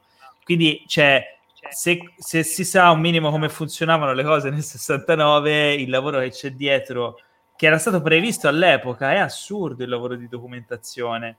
Eh, è, un, è, un, è, un, miracolo, è un film, è un documentario che è un miracolo eh, che esista e solo per questo andrebbe visto.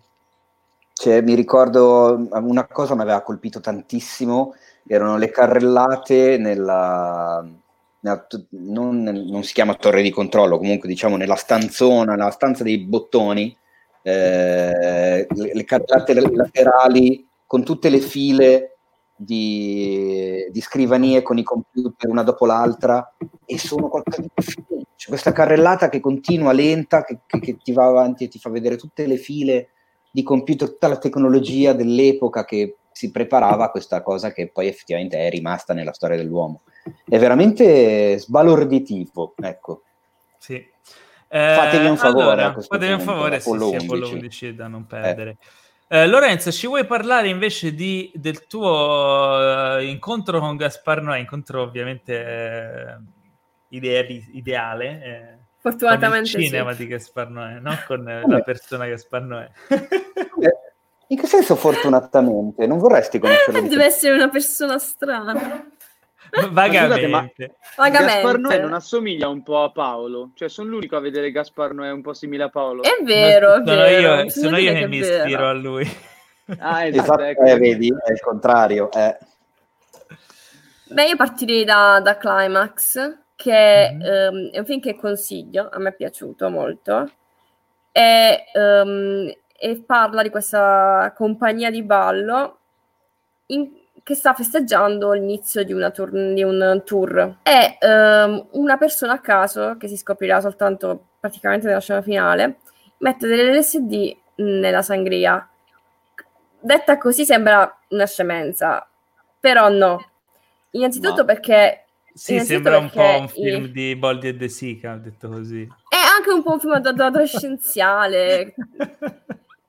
Invece la, il film inizia soprattutto con uh, una ripresa, cioè sul, um, sul, televisore dove fanno le addizioni questi ragazzi. Questi raga- e intorno a questo televisore ci sono uh, i vari riferimenti culturali di Noè, tra cui i DVD di Salò Possession, che secondo me sono due forti, um, due forti, influ- due forti influenze per questo film, eh, oppure Sartre o Nietzsche e la, mm, sì, il film, i personaggi sono, fanno queste audizioni e si vede che sono molto tirati e anche un po' ipocriti, eh, con una parvenza da brave persone.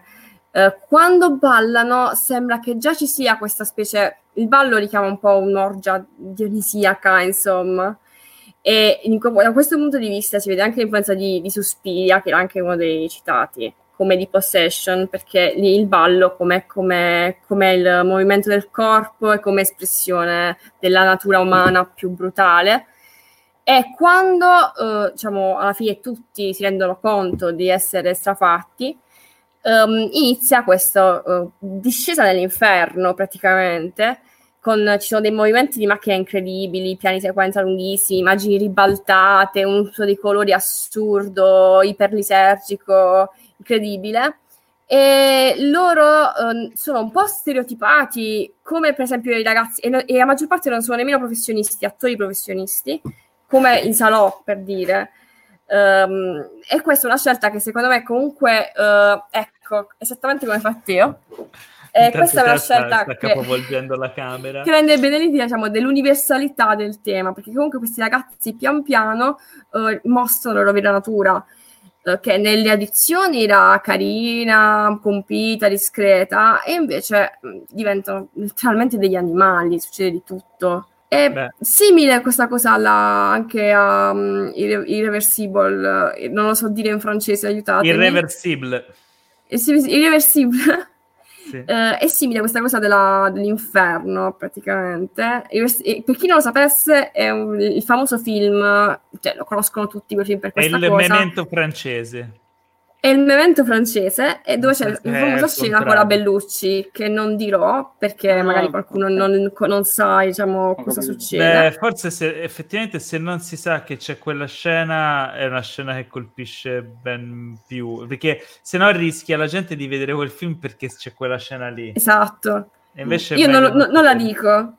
C'è, uh, è un film al contrario, diciamo un memento francese e eh, nella prima parte c'è questa discesa in questo locale, um, in questo locale um, omosessuale, principalmente omosessuale, uh, in cui uh, viene, diciamo, c- succede di tutto. Ehm, ed è tutto, sui toni del rosso, come colori, e la musica, cioè, c'è un cinefx su questa cosa, ricordo, eh, che è eh, sulle frequenze della, della, colonna sonora usata nella prima mezz'ora, che eh, se Tio mi conferma e ti porta a provare nausea e, e, schifo, diciamo, a farti sentire un po' male, a, farti, girare un po' la testa, no la testa, sì. E, ehm, ed è vero. Testualmente, i primi 30 minuti del film hanno di sottofondo, messi appositamente, un rumore a 28 Hz che è quasi impercettibile a livello conscio, ma può causare nelle persone eh, una sensazione di fastidio, nausea e vertigine. Mm-hmm. Chiaramente dovete avere un impianto ad hoc che ve lo riproduca, che non è facile. Il, diciamo che il film, è, cioè, come trama, è un revenge movie abbastanza classico, volendo prendere solo diciamo, la sinossi. E c'è la, una famosissima scena con la Bellucci, per chi non la conosce, che è molto forte e um, è anche il motivo per cui questo film è stato aspramente criticato, perché diciamo, è stato un po' accusato di voyeurismo, ma effettivamente da un punto di vista femminile è parecchio, um, uso questo termine diciamo abusato, parecchio disturbante e anche molto realistico secondo me, cosa che so- sostanzialmente non, av- non, avviene quasi mai perché un, quel tipo di scena subisce diversi tagli solitamente durante i film. E infatti io quando eh, ho saputo che, vabbè, chiaramente ne abbiamo parlato prima di andare in live e tutto quanto, ma quando tu Lorenzo mi avevi detto che questa sera avresti voluto, in questa puntata avresti voluto parlare di eh, climax o climat, se vogliamo dirlo alla francese, e irreversible, io su irreversible infatti una delle domande che avrei voluto farti è proprio quella lì, perché eh, personalmente tra amiche o conoscenti non conosco donne che abbiano visto il film. E quindi anzi mi incuriosiva la, il tuo punto di vista proprio su quella famosa scena, cioè a me ha dato delle sensazioni sgradevolissime. Quant, quanto infatti... può, cioè sulla psiche femminile in realtà, quanto questa cosa diventa eh, eh repulsiva piuttosto che semplice, semplicemente tra tantissime virgolette eh, un qualcosa di fastidioso, cioè perché comunque sono cose vicine ma non proprio uguali. Io veramente mh, l'ho visto, non ho mai chiuso gli occhi, ecco, non, non mi ha... È vero che sono un po' abituata, nel senso che mi vado un po' a cercare i film, però... Uh, Sei una come, come, il nostro pubblico che apprezza i film disturbanti. Sono una, una seguace del, del Mace.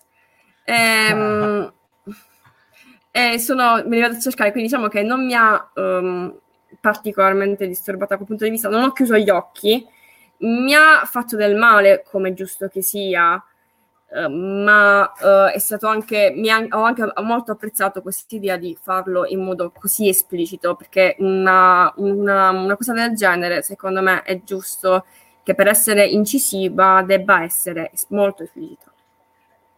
Eh, Altrimenti si, si, rischia un po' di romanticizzarlo, di, o di edulcorarlo. Di, di, di, di farlo diventare un, semplicemente una, una, questione di racconto del film mm, e non esatto. un qualcosa che vuole denunciare qualcosa che succede in realtà purtroppo tutti i giorni.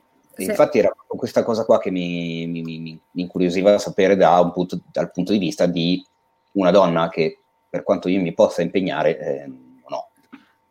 Tra l'altro, se avete presente il, le scene insomma, che gira Gaspar Noè, hanno un modo molto eh, caratteristico di, proprio di essere rappresentate della messa in scena, eh, perché il modo in cui lui gira le scene è effettivamente molto naturalistico e particolare. Ora qui mi viene in mente un, un non è un cineflex, però un approfondimento.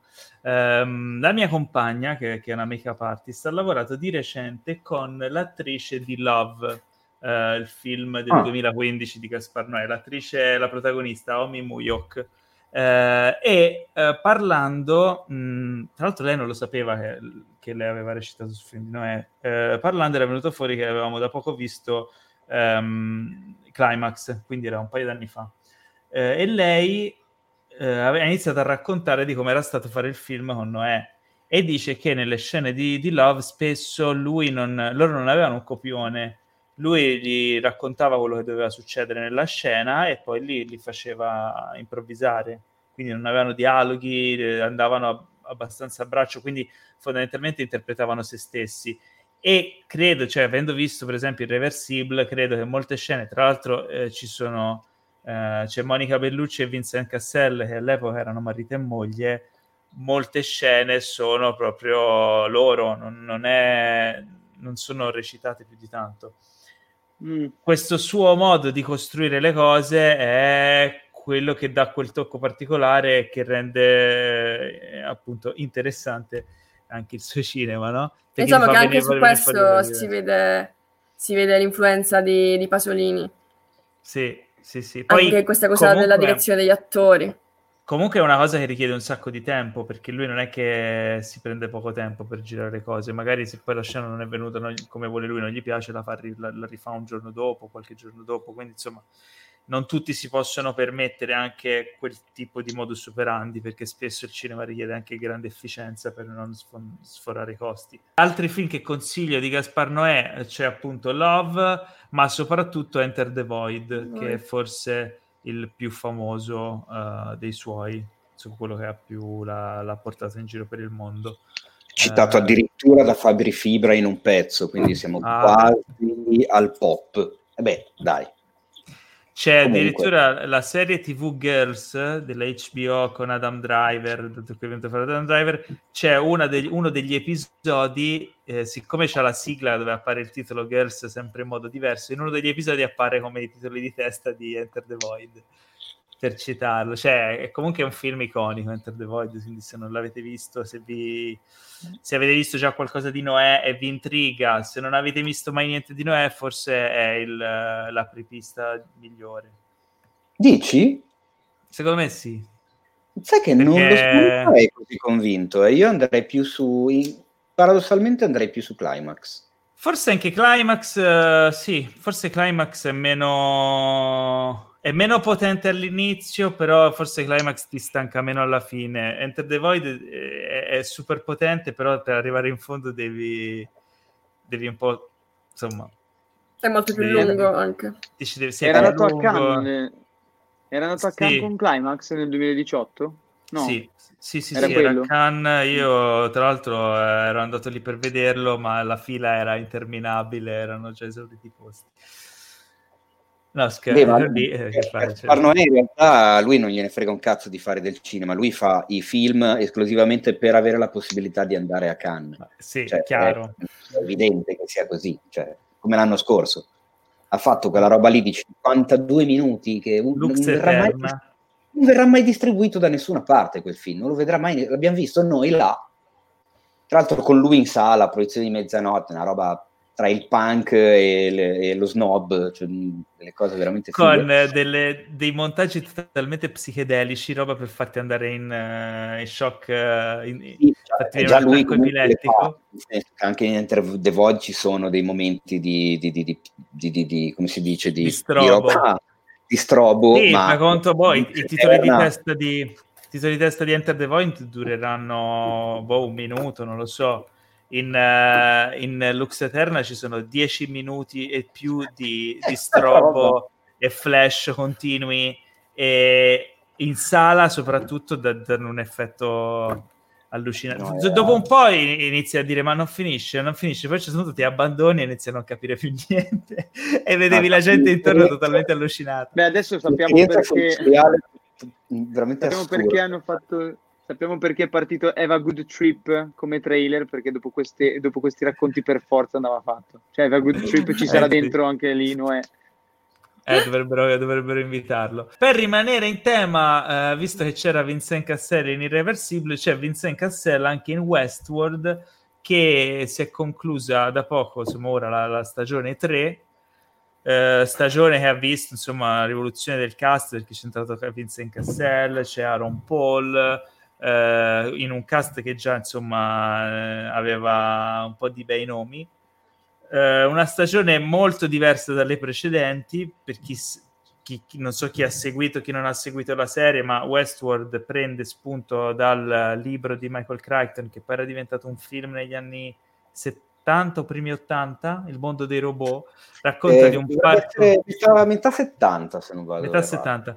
Um, e racconta di questo parco a tema con uh, a tema West con dei robot, dei, degli animatronics iper sofisticati che prendono insomma che, che, hanno le sembianze dei cowboy, dei vari personaggi nel parco e tu puoi andare a rivivere delle avventure.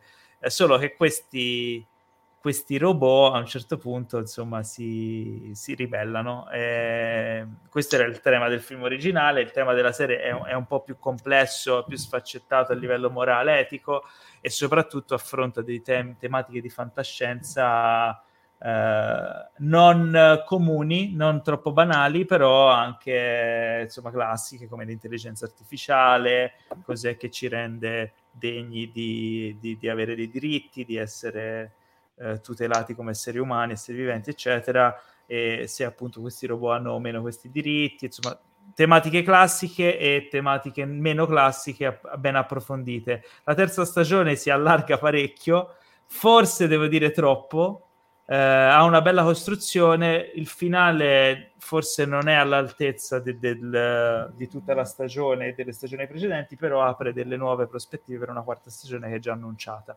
Eh, chiaramente quando parliamo e recensiamo... Su che piattaforma è? È su Sky, perché Sky. di HBO. Eh, quando parliamo di serie TV è difficile recensire che comunque per chi non ha, cioè sappiamo che magari alcuni non hanno visto le stagioni precedenti, quindi si può dire poco. Eh, quello che si può dire è che una serie a così alto budget, forse Game of Thrones, eh, con un cast della Madonna, effetti della Madonna, dispendio ene- di energie e di soldi di HBO enorme, eh, è, un- è, una serie colossal, ecco, diciamo che è una di quelle poche serie con budget illimitati. Uh, già solo per quello, insomma, è un bel vedere. Speriamo che cioè, la, la, serie, la terza stagione si regge benissimo, è un'ottima stagione. Non mi è piaciuto l'ultimo episodio, ma comunque è una serie che consigliamo. Ecco, io eh, a me manca l'ultimo episodio, non l'ho ancora visto. Devo dire che eh, mi ritengo fan di Westworld, nonostante eh, stia notando parecchia incoerenza da una stagione all'altra. Cioè, prese singolarmente, secondo me, sono dei prodotti meravigliosi. Cioè, è eh, seriale, serialità televisiva a, a livelli stratosferici, soprattutto poi in questo periodo storico dove ormai le serie TV sono diventate una sorta di secondo cinema per budget, per forze messe in campo, per professionalità alla sceneggiatura, alla regia, per il cast, cioè ormai si incrociano i nomi eh, di Hollywood con i nomi che vediamo nei prodotti televisivi. Westworld è uno degli apici di questo tipo di, di produzioni. Prese singolarmente le tre stagioni mi piacciono tutte molto, ma non so quanto abbia senso, cioè è, quasi una serie antologica fondamentalmente sta diventando, a parte il fatto di mantenere i temi e mantenere dei personaggi, ma cazzo, io sto vedendo delle differenze abissali, cioè soprattutto in quest'ultima stagione.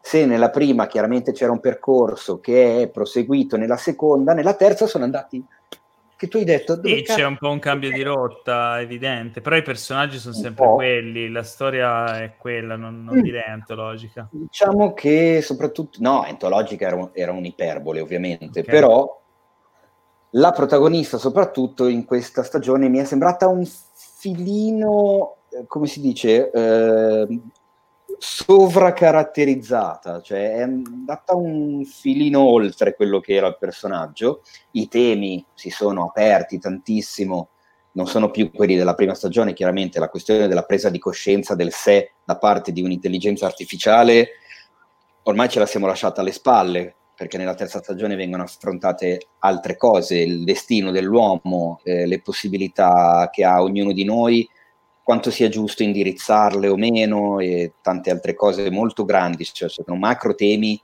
si sfiora la filosofia, anzi no, la, la, la, la, si tocca proprio più che sfiorarla. Mi manca l'ultimo episodio, però appunto questa terza stagione mi è piaciuta, ma nel senso che... Uh, cioè, perché? Sono, sono, voglio vedere la quarta, perché voglio capire che tipo di percorso hanno intrapreso Jonathan Nolan e la sua... Lisa coach, Joy. Lisa Joy, bravo, che sono gli due showrunner eh, della sì, serie. Cioè, vorrei capire che cosa, cosa vogliono raccontarmi in generale. Cioè, quando finirà Westworld, di che cosa cacchio hai parlato? E questa è la cosa che voglio, non ho ancora messo a fuoco. Scusa Teo, l'attrice è Sandra Bullock, giusto, di Westworld? Eh no. no, però c'è no, Tandy Newton, c'è parli di quello parliamo di intelligenza artificiale, parliamo di artificiale.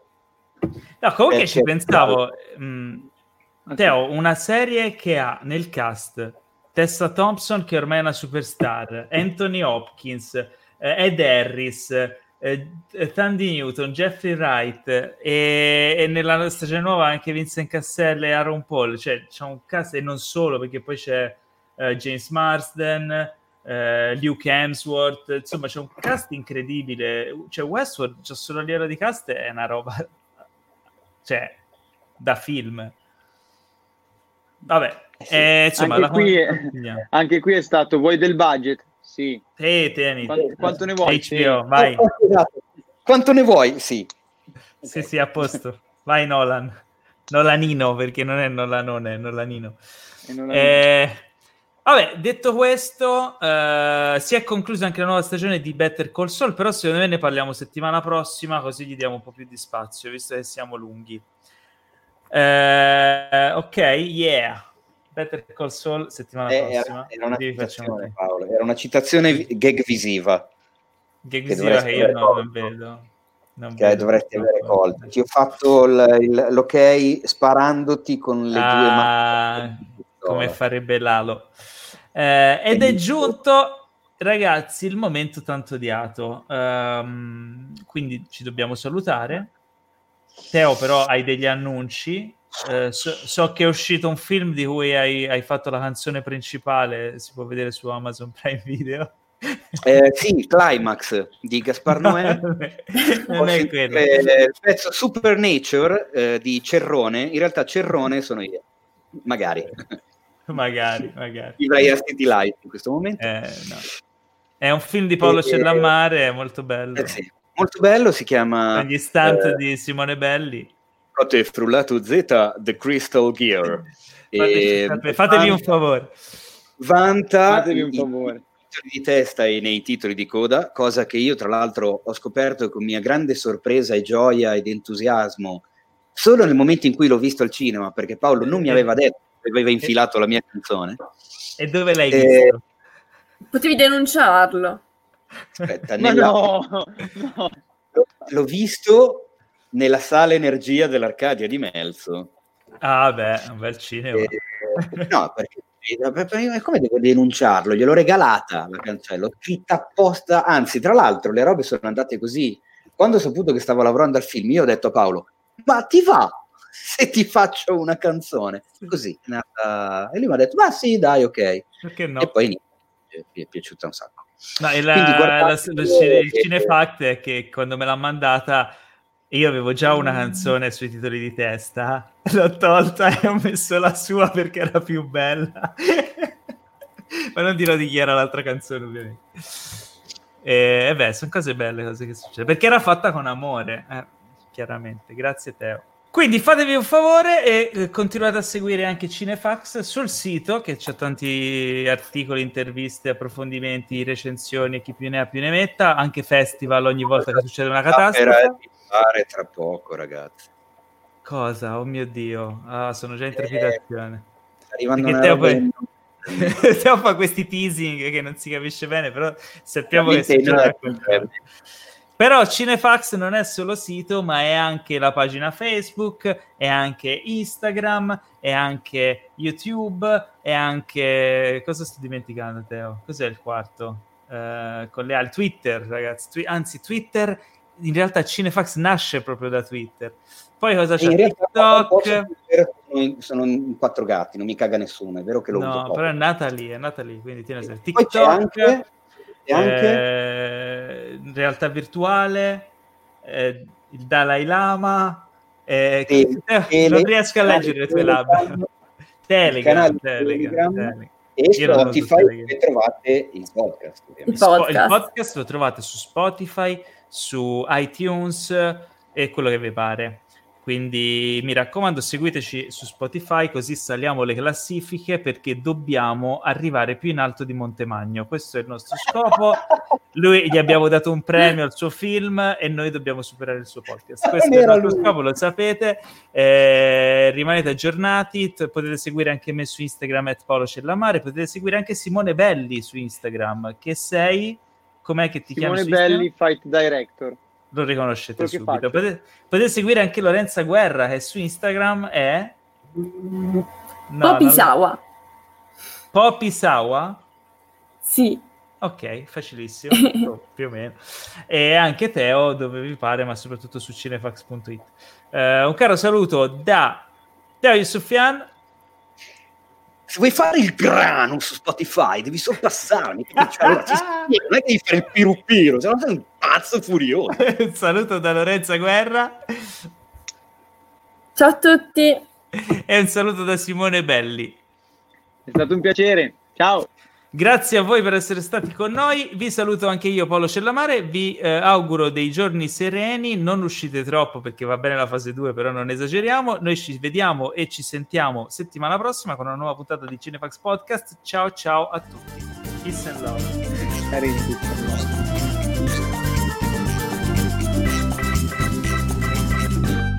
Questo podcast è stato presentato da The Best Blend.